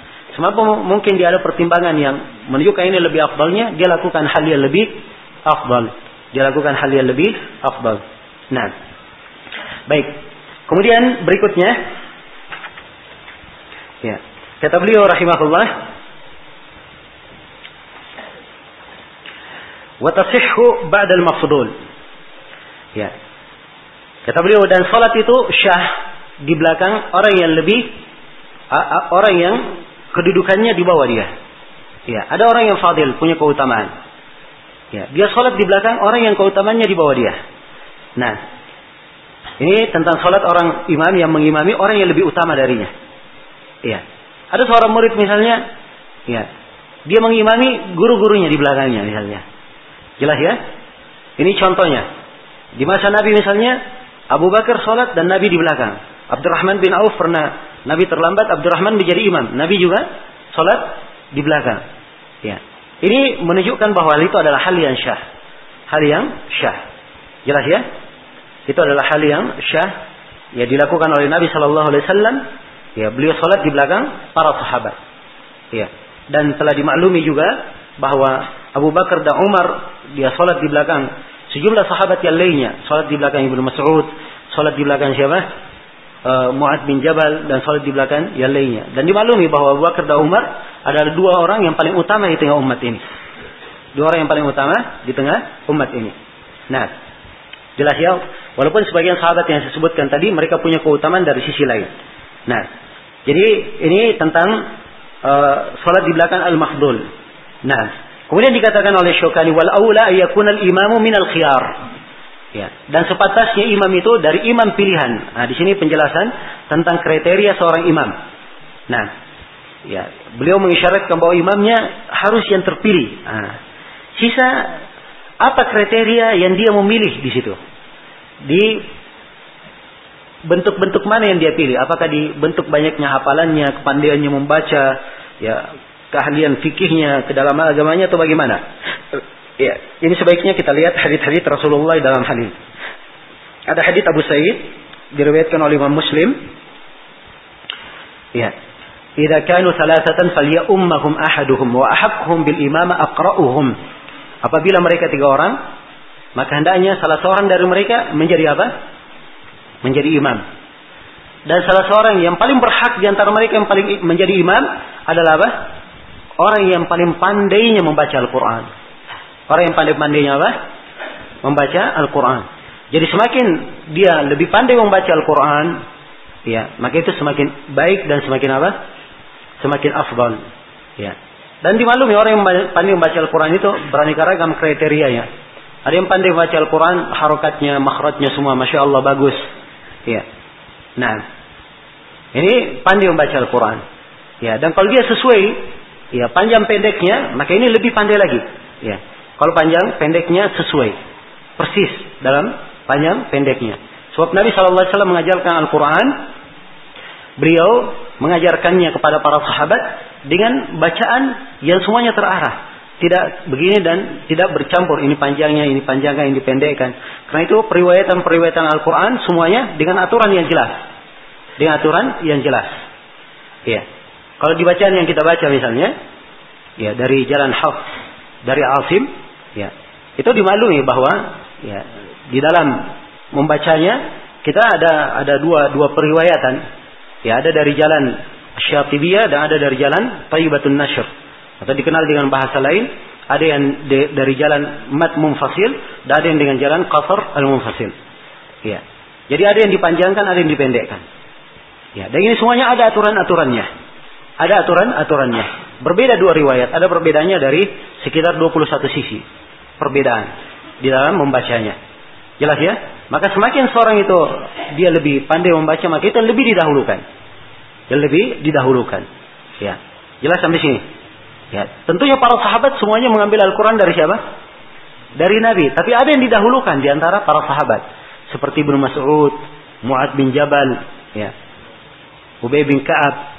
Demikian pula uh, ada Salim, ya, atau Hudzaifah, ya, apa Salim maula siapa begitu saya lupa. Ini dari sahabat yang memang dikenal, ya, dan dipuji oleh Nabi Shallallahu Alaihi Wasallam. Diperintah mengambil Al-Quran darinya, mengambil Al-Quran darinya. Sebab mereka semuanya membaca Al-Quran kepada Rasulullah sebagaimana yang diturunkan. Persis semua bacaannya. Jelas ya? Baik. Ya, dan bacaan yang kita baca itu bersumber kepada uh, Utsman bin Affan, Mu'adz bin Jabal, Ubay bin Ka'ab, ya, dan juga dari Ibnu Mas'ud radhiyallahu ta'ala anhum jami'an. Ya, ini hadis ya, satu hadis. Ada hadis yang lain, hadis Uqbah bin Amir. Ya. Beliau berkata, ya ummul qaum aqra'uhum. Rasulullah bersabda, ya ummul qaum aqra'uhum li kitabillah. Yang menjadi imam bagi satu kaum yang paling pandainya membaca Al-Quran. Itu yang, yang pertama. Fa'inkanu fil qira'ati sawa fa'a'lamuhum bis sunnah. Kalau dalam qira'ah semuanya sama, maka ada kriteria yang kedua. Siapa yang paling paham, paling mengetahui sunnah. Yang paling mengetahui sunnah. Jelas ya? Paling mengetahui sunnah ini masuk dalamnya. Paling fakih, paling paham fikih. Ya, paling banyak pemahaman agamanya. Jelas ya? Nah, ini yang didahulukan. Kemudian setelah itu, fa'ingkanu bis sunnati sawa fa'aqdamuhum hijratan. Kalau dalam sunnah sama, maka dilihat siapa yang paling dahulu hijrahnya. Ya, ini kalau mereka pernah hijrah. Fa'ingkanu fil hijrati sawa fa'aqdamuhum sinnan. Kalau dalam hijrah sama, maka dilihat umurnya siapa yang paling tua. Umurnya siapa yang paling tua. Jelas ya? Ini empat kriteria disebutkan. Nah, dan di, di sini disebutkan hijrah, sebagian para ulama mengambil makna dilihat dia mana yang paling bertakwa dari keduanya. Sebab hijrah adalah bagian dari apa? Dari amalan, bagian dari amalan. Ayat. Kemudian di sini diberikan ketentuan dalam hadits Uqbah bin Amir, wala ya ummur rajulur rajula fi sultanihi. Ya, dan jangan seorang lelaki itu mengimami orang lain di bawah sultannya, di bawah kekuasaannya. Ya, jadi kalau misalnya ada yang bertamu di rumah orang, enggak boleh dia jadi imam di situ. Tuan rumah yang menjadi apa? Menjadi imam, kecuali kalau dia dipersilahkan oleh siapa? Tuan rumah. Demikian pula di masjid-masjidnya ada imam tetapnya, maka imam tetap ini masjid ini di bawah sultannya. Ya, tidak boleh ada melakukan apa namanya? Ya, mengimami di masjid itu kecuali dia, kecuali imam tetap itu. Kecuali kalau imam tetapnya telah mewakilkan, telah mempersilahkan, atau imam tetapnya ada udzur, tidak ada masalah digantikan. Jelas sampai sini? Iya. Baik. Jadi ini tentang siapa yang paling berhak untuk menjadi Uh, uh, imam dan kriteria seorang imam itu bagaimana. Nah, kriteria seorang imam itu bagaimana? Lihat, yang paling pertama aqra'uhum li kitabillah. Yang paling pandai yang membaca kitab Allah. Ya, kemudian yang paling pandainya terhadap sunnah. Nah, jadi kalau ada yang pandai qira'ah itu hasilnya yang didahulukan. Dan ini dilihat di sejumlah masjid para ulama kita, mereka mendahulukan memang orang-orang yang apa? Ya, lebih pandai dari mereka di dalam masalah apa? Dalam masalah membaca Al-Quran. Lebih aqra. Ya. Baik. Kemudian pembahasan berikutnya. Ini pembahasan yang keberapa? Yang keenam. Tentang laki-laki mengimami perempuan. Dan bukan sebaliknya. Ya, ini disebut oleh Syaukani dalam ucapan beliau. Wa ya umur rajulun bin nisa'i walal aks. Ya, seorang lelaki mengimami para perempuan. Dan tidak boleh sebaliknya. Tidak boleh apa? Sebaliknya. Nah. Dan ini ada beberapa dalil yang menunjukkan tentang hal ini. Ya. Di antaranya adalah hadits Anas bin Malik yang diriwayatkan oleh al-Jamaah kecuali Ibnu Majah. Ya. Anas bin Malik radhiyallahu taala anhu bercerita bahwa kakek beliau Mulaika itu mengundang Nabi sallallahu alaihi wasallam ya ke sebuah jamuan maka jamu jamuan makanan ya yang dibuat. Maka Nabi pun makan. Setelah itu Nabi berkata, "Berdirilah, saya akan salat ya untuk kalian." Nah, ini dari uh, apa namanya kehususan Nabi Shallallahu Alaihi Wasallam. Beliau kadang berkunjung ke rumah sebagian sahabat. Kemudian Nabi sholat di sebuah tempat. Lalu sahabat tersebut sholat di tempat yang Nabi sholat di situ. Ini kehususan untuk siapa? Untuk Nabi Shallallahu Alaihi Wasallam. Tidak boleh dilakukan untuk selain Nabi. Iya, jelas ya. Maka Anas pun menyebutkan kami pun berdiri ke hafir. Ya, hafir itu sebuah tikar. Ya. Qad iswadda min tuli ma lubis. Ya, tikar ini sudah menjadi hitam karena terlalu banyak dipakai. Nah, fanabahtuhu, maka saya bersihkan dengan air. Faqama alaihi Rasulullah. Ya, dibersihkan oleh Anas. Setelah itu Nabi pun salat berdiri di atasnya. Yang menunjukkan bahwa seorang itu boleh salat di atas apa? Ya, di atas uh, sajadah, di atas tikar ataupun di atas karpet yang semisal dengan itu. Maka disebutkan di sini Nabi berdiri, Anas menyebutkan fakumtu ana wal yatim wara'ahu. Saya dan anak yatim salat di mana? Di belakangnya. Wa qamatil ajuz min wara'ina. Adapun si nenek, ya, beliau salat di belakang kami. Ya, salat di belakang kami. Ya, jadi ini perempuan diimami oleh siapa? Oleh laki-laki. Ya. Faqam min wara'ina. Maka beliau pun uh, pasal, uh, ya, perempuan ini berdiri di belakang kami fasallana raka'atain. Maka Nabi sallallahu alaihi wasallam salat mengimami kami dua rakaat. Ya, dan dimaklumi bahwa perempuan tidak boleh menjadi imam. Ya, sebab itu adalah tanda kaum yang tidak apa? tidak beruntung. Ya, laki-laki itu adalah pemimpin para perempuan. Ar-rijalu qawwamuna 'alan nisa. Dan juga di dalam Sahih Bukhari, Rasulullah sallallahu alaihi wasallam bersabda, la yuflihu qaumun wallau amrahum imra'ah. Tidak beruntung suatu kaum yang menyerahkan perkaranya kepada apa? Kepada perempuan. Karena itu tidak syah perempuan mengimami laki-laki. Salatnya tidak syah. Baik, kemudian berikutnya kata Asy-Syaukani rahimahullah, dan ini pembahasan yang keberapa? Pembahasan yang ketujuh tentang imam salat wajib yang mengimami makmum, yang salat sunnah dan sebaliknya. Ya. Jadi imam salat wajib, makmumnya ikut di belakang. Tapi makmum ini niatnya salat apa? Salat sunnah. Apa hukumnya ini? Ya demikian pula kalau imamnya salat sunnah, makmumnya di belakang niatnya apa? Salat wajib. Apa hukumnya? Ini dua masalah.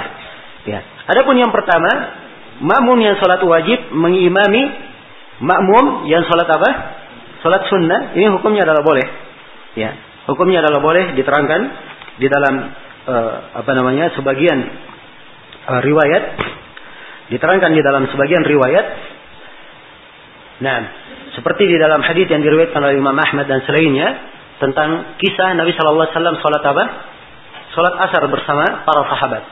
Maka datang dua orang, ya, dia duduk di belakang masjid, tidak ikut sholat. Setelah Nabi Shallallahu Alaihi Wasallam salam, maka beliau memerintah supaya orang dua orang itu dipanggil. Maka keduanya pun didatangkan dengan cepat. Ya.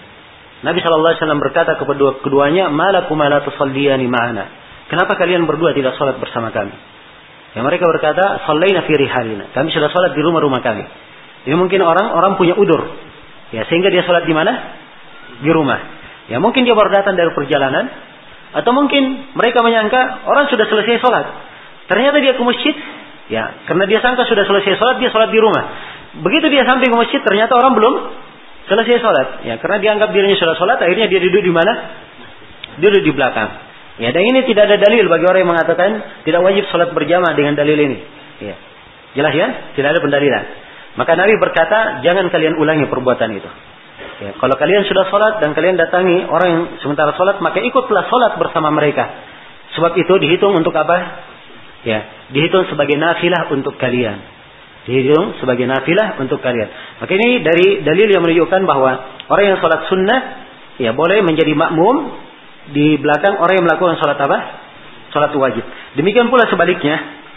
Ya, orang yang melakukan sholat wajib, orang yang melakukan sholat wajib, ya boleh dia sholat di belakang orang yang telah menunaikan sholat wajib itu. Dan sholatnya itu hanya merupakan sholat apa? Sholat sunnah. Dalilnya adalah hadits Mu'adz bin Jabal, ya radhiyallahu ta'ala anhu dalam riwayat Al-Bukhari dan riwayat Muslim. Nah, ya Mu'adz radhiyallahu ta'ala anhu, beliau hadir sholat bersama Rasulullah sallallahu alaihi wasallam. Setelah itu beliau kembali kepada kaumnya. Kemudian dan Mu'adz imam di situ. Maka Mu'adz pun ya salat mengimami kaumnya. Padahal beliau sudah salat apa? Sudah salat bersama Nabi, salat wajib. Ya, jelas ya. Maka ini menunjukkan bahwa boleh ya imamnya salat sunnah dan makmumnya apa? Salat wajib. Dan salatnya Mu'adz tentunya di sini adalah salat sunnah, adalah salat sunnah. Baik, kemudian pembahasan berikutnya ya kata beliau ya ini tentang kedelapannya, tentang kewajiban uh, kewajiban mengikuti imam ya terhadap hal yang tidak membatalkan sholat, tentang wajibnya mengikuti imam. Baik, kata Asy-Syaukani rahimahullah, wa tajibu al-mutaba'ah fi ghairi mubtil, dan wajib mengikuti imam pada perkara yang tidak membatalkan sholat. Ya, mengikuti imam itu adalah hal yang sangat disyariatkan. Ya, dan wajib untuk dilakukan, dan diterangkan dalam sejumlah riwayat sabda Nabi Shallallahu Alaihi Wasallam, Inna maju'ilal imamu apa? Yutamma bih. Sungguhnya imam itu dijadikan untuk diikuti. Ya, sungguhnya imam itu dijadikan untuk diikuti. Nah ini banyak hadis ya menjelaskan mana-mana yang semisal dengan ini. Iya. Jadi imam asalnya diikuti, tapi diikuti pada hal yang tidak membatalkan sholat. Ya, pada hal yang tidak apa? Batalkan sholat. Contohnya misalnya imam di rakaat yang keempat, ya harusnya dia apa? Dulu tasyahud akhir kan, tapi imamnya berdiri di rakaat keberapa? Kelima.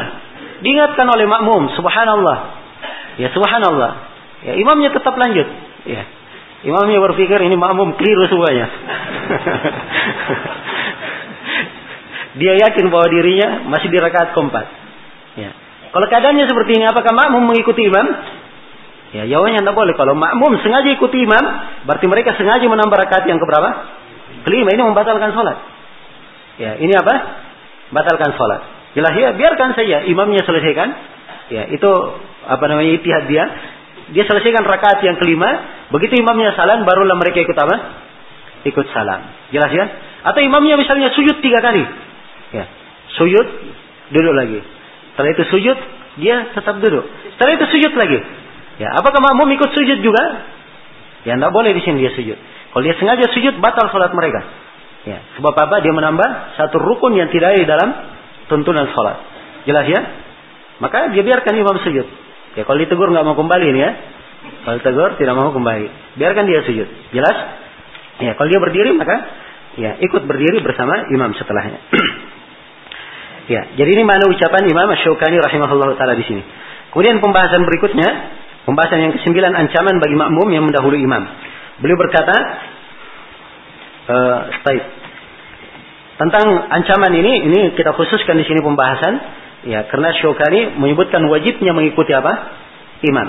Ya, memang ada hadis-hadis yang menjelaskan tentang ancaman orang yang mendahului imam. Di antaranya hadis Abu Hurairah, riwayat Al-Jamaah. Rasulullah sallallahu alaihi wasallam bersabda, "Ama yakhsha ahadukum idza rafa'a ra'sahu qabla al-imam ay yuhawwil Allah ra'sahu ra'sa himar aw yuhawwil Allah suratahu surata himar." Ya. Tidakkah takut salah seorang daripada kalian dia mengangkat kepalanya sebelum imam, kepalanya itu dirubah menjadi kepala himar, kepala keledai, atau bentuknya dirubah menjadi bentuk apa?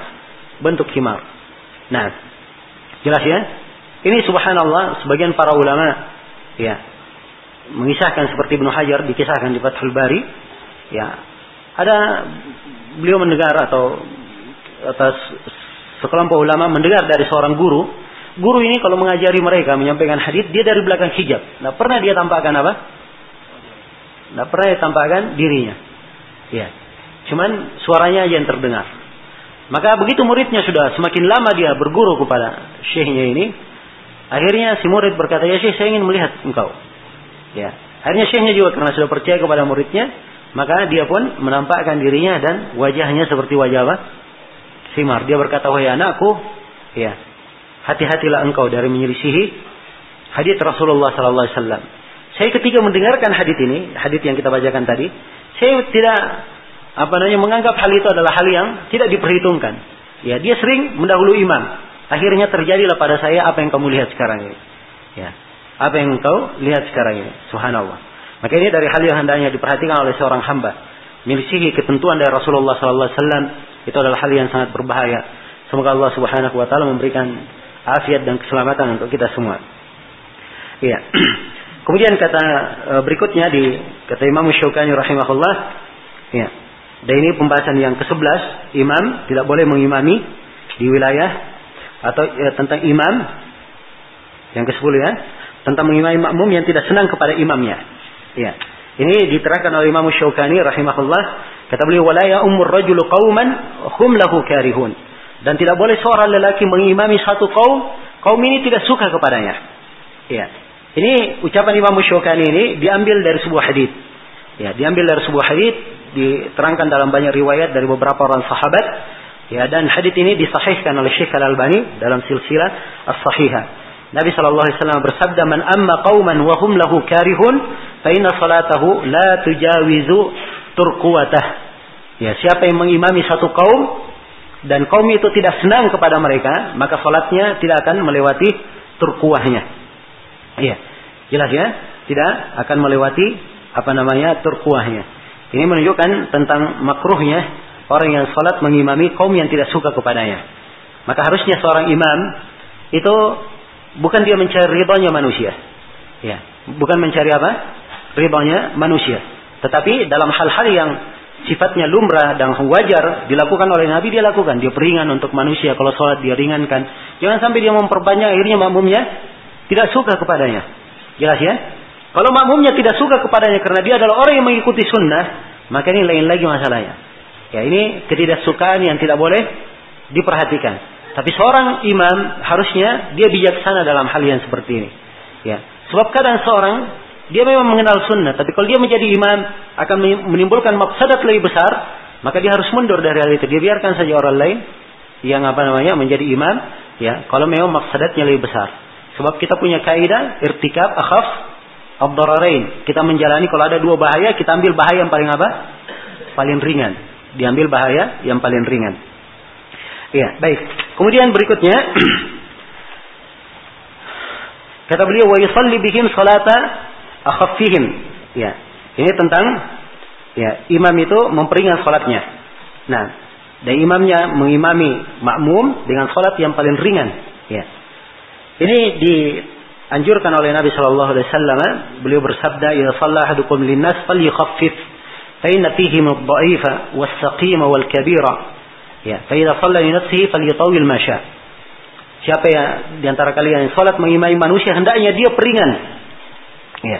Sebab di belakangnya ada orang yang lemah, ada orang yang sakit, ada orang yang tua. Ya. Kalau dia sholat sendiri, hendaknya dia perpanjang. Ya. Sesuai dengan apa namanya, apa yang diinginkan. Memperingan sholat ini ada dua macam bentuknya. Ada memperingan terus-menerus, dan ada memperingan sifatnya di keadaan tertentu. Dia memperingan. Ya. Memperingan terus-menerus, ini kalau dia melakukan sholat itu sesuai dengan bacaan Nabi. Sebab Nabi mengajarkan bacaan. Beliau ada bacaan ketika sholat subuh. Ada riwayat-riwayat apa yang dibaca oleh Nabi. Ada riwayat apa yang beliau baca di sholat duhur, sholat asar, sholat maghrib, sholat isya. Maka kalau dia ikuti riwayat tersebut, itu artinya dia sudah memperingan apa? Sholatnya. Dan tentunya Nabi adalah orang yang paling ringan sholatnya. Jadi kalau dia lakukan seperti yang dilakukan oleh Nabi, itu sudah memperingan namanya. Ini dituntut. Dan ini diantara mana memperingan. Dan boleh dia memperingan, dia memilih dari tuntunan itu yang paling ringannya. Yang paling ringannya. Karena itu ya, wijangan umum yang kebanyakannya disebut oleh fuqaha ya, di umum ya, di salat yang dijaharkan, di salat subuh, maghrib dan isya ya, maka dibaca dari al-mufassal. Dari apa? Ayat-ayat al-mufassal. Al-mufassal itu dari mana? Dari surah Qaf sampai surah apa? Surah Nas. Al-mufassal terbagi tiga. Ada yang panjang, ada yang pertengahan dan ada yang pendek. Panjangnya dari surah Qaf sampai ke surah An-Naba amma yatasaalun. Ya, terus surah Al-Mursalat. Ya, kemudian pertengahannya dari surah Amma yatasaalun sampai ke surah apa? Wal-laili idza yaghsha. Ya, itu yang pertengahannya. Kemudian yang pendeknya dari surah Ad-Duha sampai apa? Ke surah An-Nas. Ya, maka di salat Maghrib dia panjang, dia baca dari pendek mufassal. Di salat Maghrib. Ya, di salat Isya dia baca dari pertengahan mufassal. Ya. Dan di sholat subuh dia baca dari apa? Panjangnya al-mufassal. Ini sudah ringan kalau dia melakukan hal yang seperti ini. Jelas ya? Dan kadang dilihat makmum yang kadang lebih ini, lebih khusus daripada itu, boleh dia ringankan. Walaupun kurang daripada itu. Nah, ini yang kadang kita saksikan dan kita lihat seperti di apa namanya di Masjidil Haram atau Masjid Nabawi. Imam-imamnya rata-rata di waktu-waktu sholat mereka ya memperingan sholat. Sebab memang kebanyakan ya, orang yang hadir, ya, apalagi di kondisi berkumpulnya banyak manusia, ini banyak keadaan-keadaan yang sulit terjadi pada sebagian manusia. Karena itu memperingan adalah hal yang apa? Hal yang wajar. Ya, karena itu dari kewajiban seorang imam, dia tidak memikirkan dirinya, tapi dia harus pandai melihat kondisi para makmumnya, kondisi jamaahnya. Kalau ada jamaahnya yang sakit, dia tahu, dia lihat, ya, dia dia kenal. Ya, kalau ada makmumnya yang kurang senang, dia bisa dekati, dia terangkan, dia jelaskan. Ya. Kalau dia ada sunnah yang ingin dia hidupkan, dia sampaikan kepada makmum supaya jangan dia lakukan sunnah tersebut makmum apa? Mengingkarinya. Ya, makmum mengingkarinya. Dan ini termasuk fikih hendaknya dijaga oleh salafiyun. Ya. Jangan karena ingin menghidupkan sunnah, ya, akhirnya dia membuat ribut di tengah masyarakat. Ya. Tidak boleh seperti itu. Nah, saya ingin apa namanya menyebutkan sebuah faedah. Ya. Uh, Syekhuna Syekh Al Fauzan pernah ditanya. Ya, pertanyaannya begini. Katanya, ya Syekh, saya menemukan sebuah hadis dan saya anggap bahwa hadis ini adalah sunnah yang banyak manusia tidak mengamalkannya atau sunnah yang sudah mati di tengah manusia. Kalau saya menghidupkan sunnah ini, apakah saya dapat pahala? Apa jawaban Syekh? Kata beliau, tidak. Kamu tidak dapat pahala, bahkan kamu berdosa. Ya, kata beliau. Bahkan kamu berdosa. Kecuali, kata Syekh, Kecuali kalau sebelum kamu kerjakan sunnah tersebut, kamu terangkan dulu kepada manusia. Kamu terangkan dulu kepada manusia, baru kamu dapat pahala. Ya. Ini fatwa beliau dibangun karena memang banyak kejadian di masa ini. Dari sebagian anak muda bersemangat dia melakukan sunnah, dia tidak perhitungkan akibat dari apa? Perbuatannya yang kadang bikin apa? Bikin resah lah di tengah masyarakat. Orang semakin jauh dari sunnah. Ya. Orang semakin jauh dari sunnah. Dianggap sebagai aliran yang apa namanya? Ya, nampak ciri-ciri alamat-alamat yang tidak apa? Tidak baik. Bukan artinya seorang dia turun dari prinsip-prinsip yang dia pegang, tidak. Tapi harusnya hal-hal yang sifatnya sunnah, kalau dia kaitannya dengan sunnah ya, bukan kewajiban. Hal-hal yang sifatnya sunnah itu kalau dilakukan bisa menimbulkan mafsadat lebih besar, maka pelaksanannya bisa diundur atau dilakukan di keadaan tertentu atau dijelaskan dulu dengan cara yang baik kemudian apa? Kemudian dilaksanakan. Ini dari fikih hendaknya kita perhatikan. Ya. Dan kita cermati. Kita berusaha mendekatkan agama ini kepada manusia dengan jalan yang benar. Ya, dengan jalan yang ringan. Memperingan agama ini untuk manusia supaya mereka berbondong-bondong masuk ke dalam Islam. Itulah wejangan Rasulullah kepada para da'i yang dikirim. Duta-duta yang diutus oleh Nabi shallallahu alaihi wasallam. Beliau ketika mengutus dutanya ke Yaman, beliau berpesan, yassiru wala tu'assiru, basyiru wala tunafiru. Ya. Permudahlah, jangan kalian persulit. Beri kabar gembira kepada manusia. Jangan kalian membuat manusia lari. Ya, jangan kalian membuat manusia lari. Nah, dan kadang seorang melakukan sebuah perbuatan dianggap perbuatannya itu menjalankan sunnah, padahal sebenarnya itu membuat manusia lari. Ya, nah, ini sangat banyak sekali kita dengar teguran-teguran dari lisan guru-guru kita. Ya, dari Syekh Mukbil, rahimahullahu taala. Ya, Syekh Rabi, kemudian Syekh Shalal Fauzan, Syekh Abdul Muhsin Al-Abbad dan selainnya dari para ulama besar di masa ini. Menegur perbuatan-perbuatan yang kadang terjadi dari sebagian ikhwah yang sudah mengenal apa? Sudah mengenal sunnah. Ya, maka hendaknya ini diperhatikan. Bahkan Syekhuna Syekh Mukbil mengucapkan sebuah kalimat yang apa senantiasa saya ingat. Ya, beliau berkata, ya ikhwan, permudalah. Ya, beliau sering mengingatkan permudalah dan beliau sering mengucapkan ya, ucapan Sufyan Ats-Tsauri, al-ilmu huwa at-taisir, amma at-ta'sir fa kullun yuhsinu. Ilmu itu adalah bagaimana mempermudah disampaikan kepada manusia. Adapun mempersulit, semua orang pandai mempersulit. Ya, semua pandai mempersulit. Tapi dia gimana disampaikan ilmu dengan cara yang mudah? Nah, itulah ilmu sebenarnya. Dan semua orang pandai seperti itu. Kemudian kata Syekh rahimahullah, hati-hati kalian. Ada orang yang lari dari agama ini, lari dari mempelajari agama disebabkan karena kamu. Sebab kamu juga akan menanggung dosanya. Kamu akan menanggung dosanya. Makanya dari fikih yang hendaknya dipahami dari wijangan-wijangan yang sangat indah yang bermuara dari Al-Quran dan Sunnah Rasulullah Sallallahu Alaihi Wasallam yang hendaknya kita indahkan dan kita perhatikan. Baik. Kemudian kata Imam Asy-Syaukani rahimahullah, wa yuqaddamu sultan wa rabbul manzil, dan didahulukan penguasa itu dan pemilik rumah. Ini sudah kita terangkan ya, sudah kita terangkan tadi di dalam hadits Uqbah bin Amir. Nah, atau di dalam hadits Abu Mas'ud Al-Ansari radhiyallahu taala anhu. Ya. Ini sudah pembahasan kedua belas. Ya, tidak boleh mengimami di wilayah atau wewenang orang lain.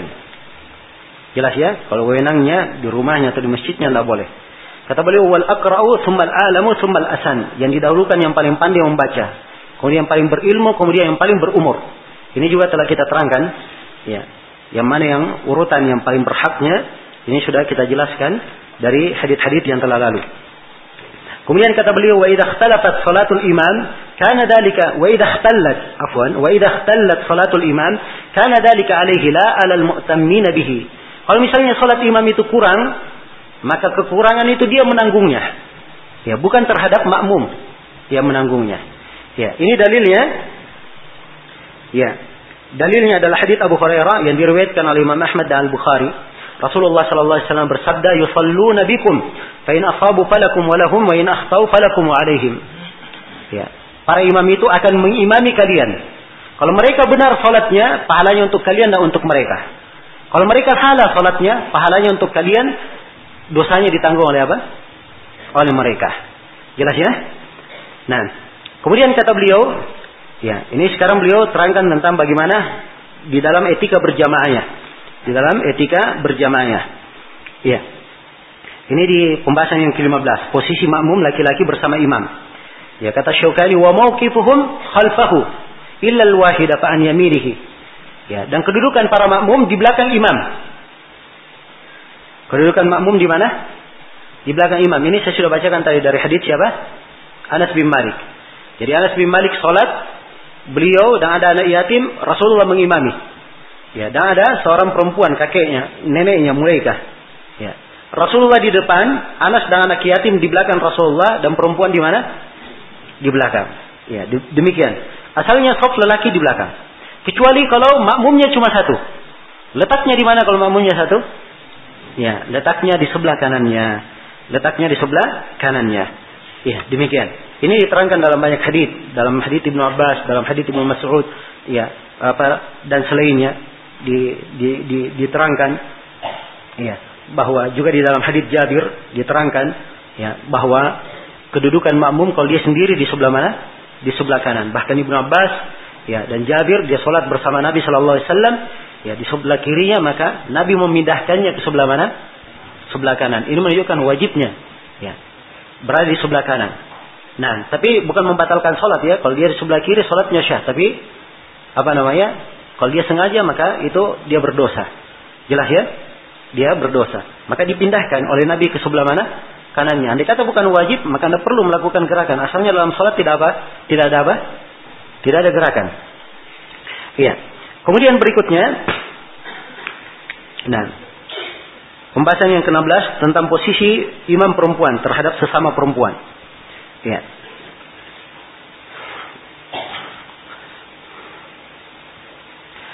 Iya. Baik. Kalau misalnya imam dia sholat sendiri dan makmumnya sendiri juga perempuan. Perempuan di mana? Hah? Ya, perempuan letaknya di mana? Dia di belakang. Ya, karena itu dalam sebuah riwayat yang lain, ya.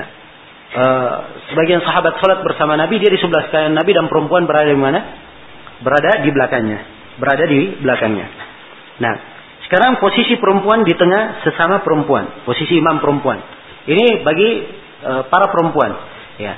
Ada dua kefiat. Kefiat yang pertama, ya, sama dengan kefiat laki-laki. Sebab asalnya laki-laki dan perempuan sama dalam hukum. Itu asal. Laki-laki dan perempuan hukumnya apa? Hukumnya sama. Dan ada cara yang kedua bagi perempuan, imamnya berada di mana? Berada di pertengahan shaf. Berada di pertengahan shaf. Sebagaimana yang dicontohkan oleh Aisyah radhiyallahu taala anha dalam hadis yang diriwayatkan oleh Abdul Razzaq dan diriwayatkan juga dari Ummu Salamah. Dan ini hadis dikuatkan oleh Syekh Al Albani dari seluruh jalan-jalannya. Iya.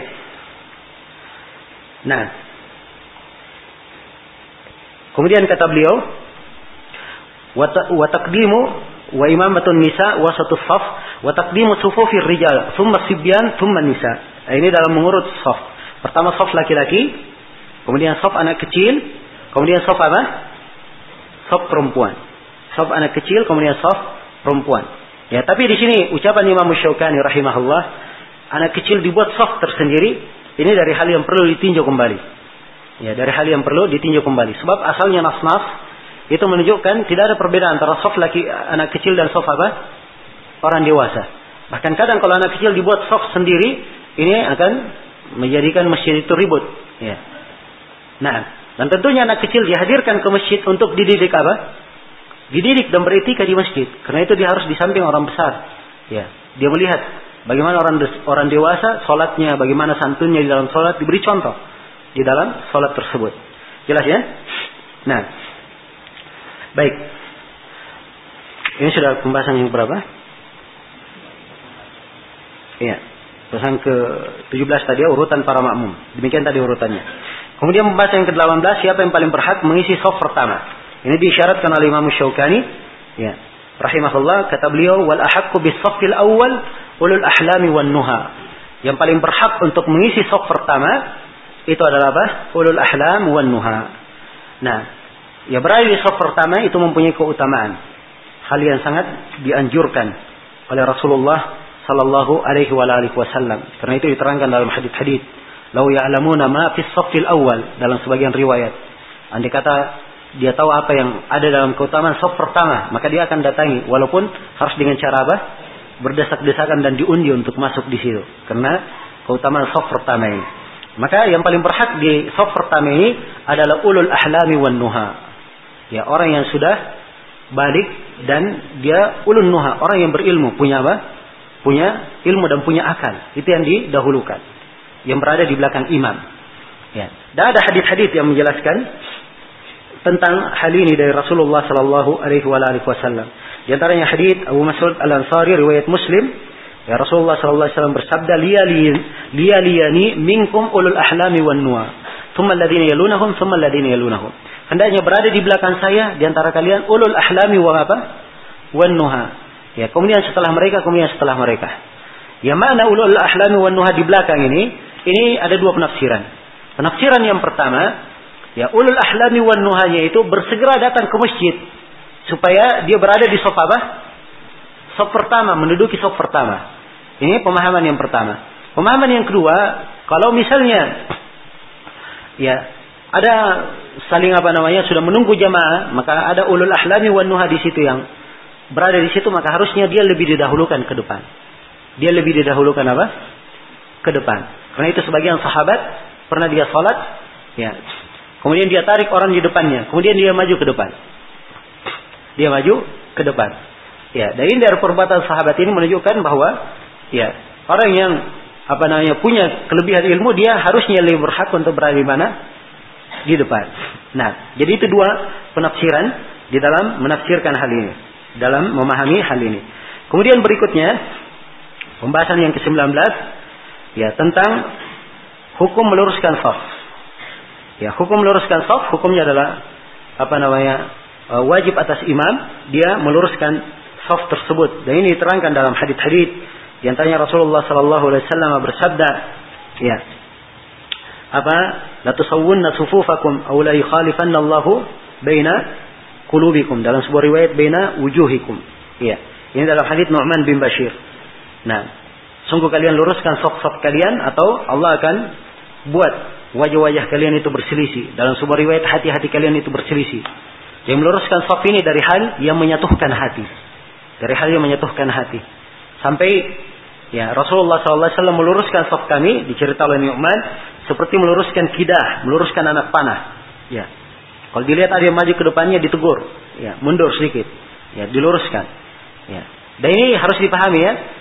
Ini diluruskan oleh imam sampai makmumnya kelihatan sudah paham. Kalau makmumnya sudah paham, tidak perlu dia terlalu apa? Terlalu ketat. Ya, sebab ini bagi siapa yang belum paham diluruskan sampai para makmum sudah terbiasa dengan itu. Jelas ya. Jadi tidak harus setiap kali imamnya mau sholat dia luruskan semuanya, berdiri dari bawah belakang sampai akhir. Ya, ini kadang-kadang kondisi, kadang-kadang yang dilakukan oleh Nabi Shallallahu Alaihi Wasallam kalau memang itu diperlukan atau dilihat sebagian makmum kurang paham, kurang paham akan hal tersebut. Kalau semuanya paham, insya Allah maka cukup diingatkan. Kalau ada yang nampak bahir, ya dia keliru maka diingatkan untuk mundur, untuk maju dan seterusnya. Jelas ya. Dan banyak lagi hadits-hadits yang menjelaskan tentang wajibnya meluruskan shaf ini. Iya. Tentang harusnya meluruskan shaf bagi imam. Kemudian kata beliau, wa yasuddul khalal, dan hendaknya mereka menutup jalan, menutup celah-celah. Dan ini adalah dalam sebagian konteks riwayat, ya Nabi Shallallahu Alaihi Wasallam bersabda, suddul khalal, ya jagalah antara apa celah-celah yang ada. Kemudian kata beliau, wa yatimu shaffal awwala, thumma alladhi yalihi, thumma kadhalik. Kemudian dia menyempurnakan shaf yang pertama, kemudian shaf setelahnya, kemudian shaf setelahnya. Ya, kalau ada beberapa shaf yang pertamanya masih kosong, dia harusnya maju ke depan, ya, mengisihi apa memenuhi shaf-shaf tersebut. Nah, karena itu dalam hadis Jabir bin Samur yang diriwayatkan oleh Imam Muslim dan selainnya, Rasulullah sallallahu alaihi wasallam berkata kepada para sahabat, "Ala tasuffuna kama tasufful malaika 'inda rabbiha?" Tidakkah kalian bershaf seperti para malaikat bershaf di depan Rabb-nya? Ya, maka para sahabat berkata, "Ya Rasulullah, bagaimana malaikat itu bershaf di depan Rabb-nya?" Ya, maka Nabi menjawab, yatimuna shaffal awal. Mereka menyempurnakan shaf pertama, wa yatarafuna fi shaf, dan mereka saling rapat di mana? Di shafnya. Jadi ini shaf paling shafnya paling malik, para malaikat di depan Allah Subhanahu wa taala. Dia penuhi shaf yang paling pertama, kemudian yang pertama. Ya, dan banyak lagi hadits-hadits yang menyinggung tentang hal ini. Nah, ini pembahasan yang kedua puluh sudah tentang mengisi shaf yang masih kosong, mendahului yang pertama, kemudian yang pertama. Baik, selesai dari pembahasan sholat berjamaah. Berikutnya kata Imam Asy-Syaukani rahimahullahu ta'ala. Gimana kita lanjut?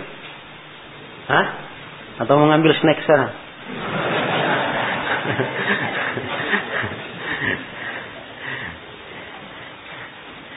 Ya ini sujud sahwi ya. Sujud sahwi. Kalau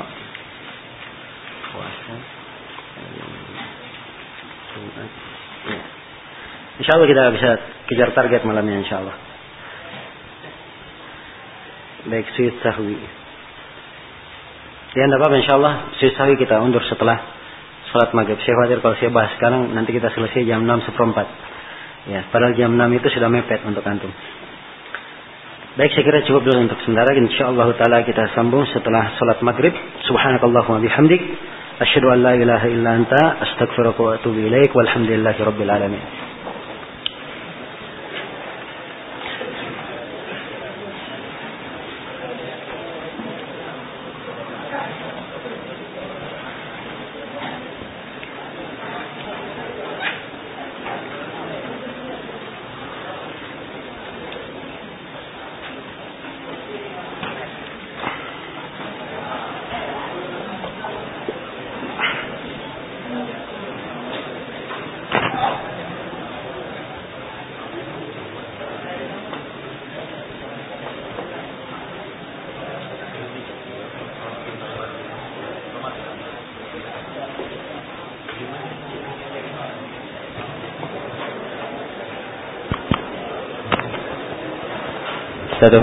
Baik, demikianlah tadi untuk sesi ketiga Duroh Fiqih untuk hari kedua ini. Jadi berhubung sebagaimana yang saya sampaikan Ustaz, antum semua dipersilakan menuju lokasi layanan konsumsi untuk mengambil snack sorenya.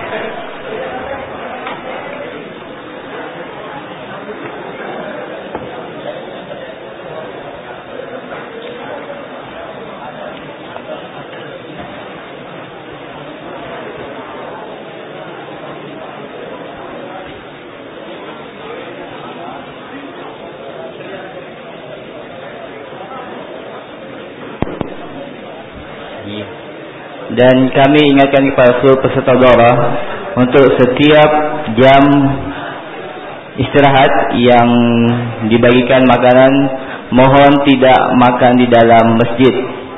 Jadi sekali lagi kami harap kepada seluruh peserta Duroh, mohon tidak makan di dalam masjid. Jadi untuk menjaga kebersihan masjid kita.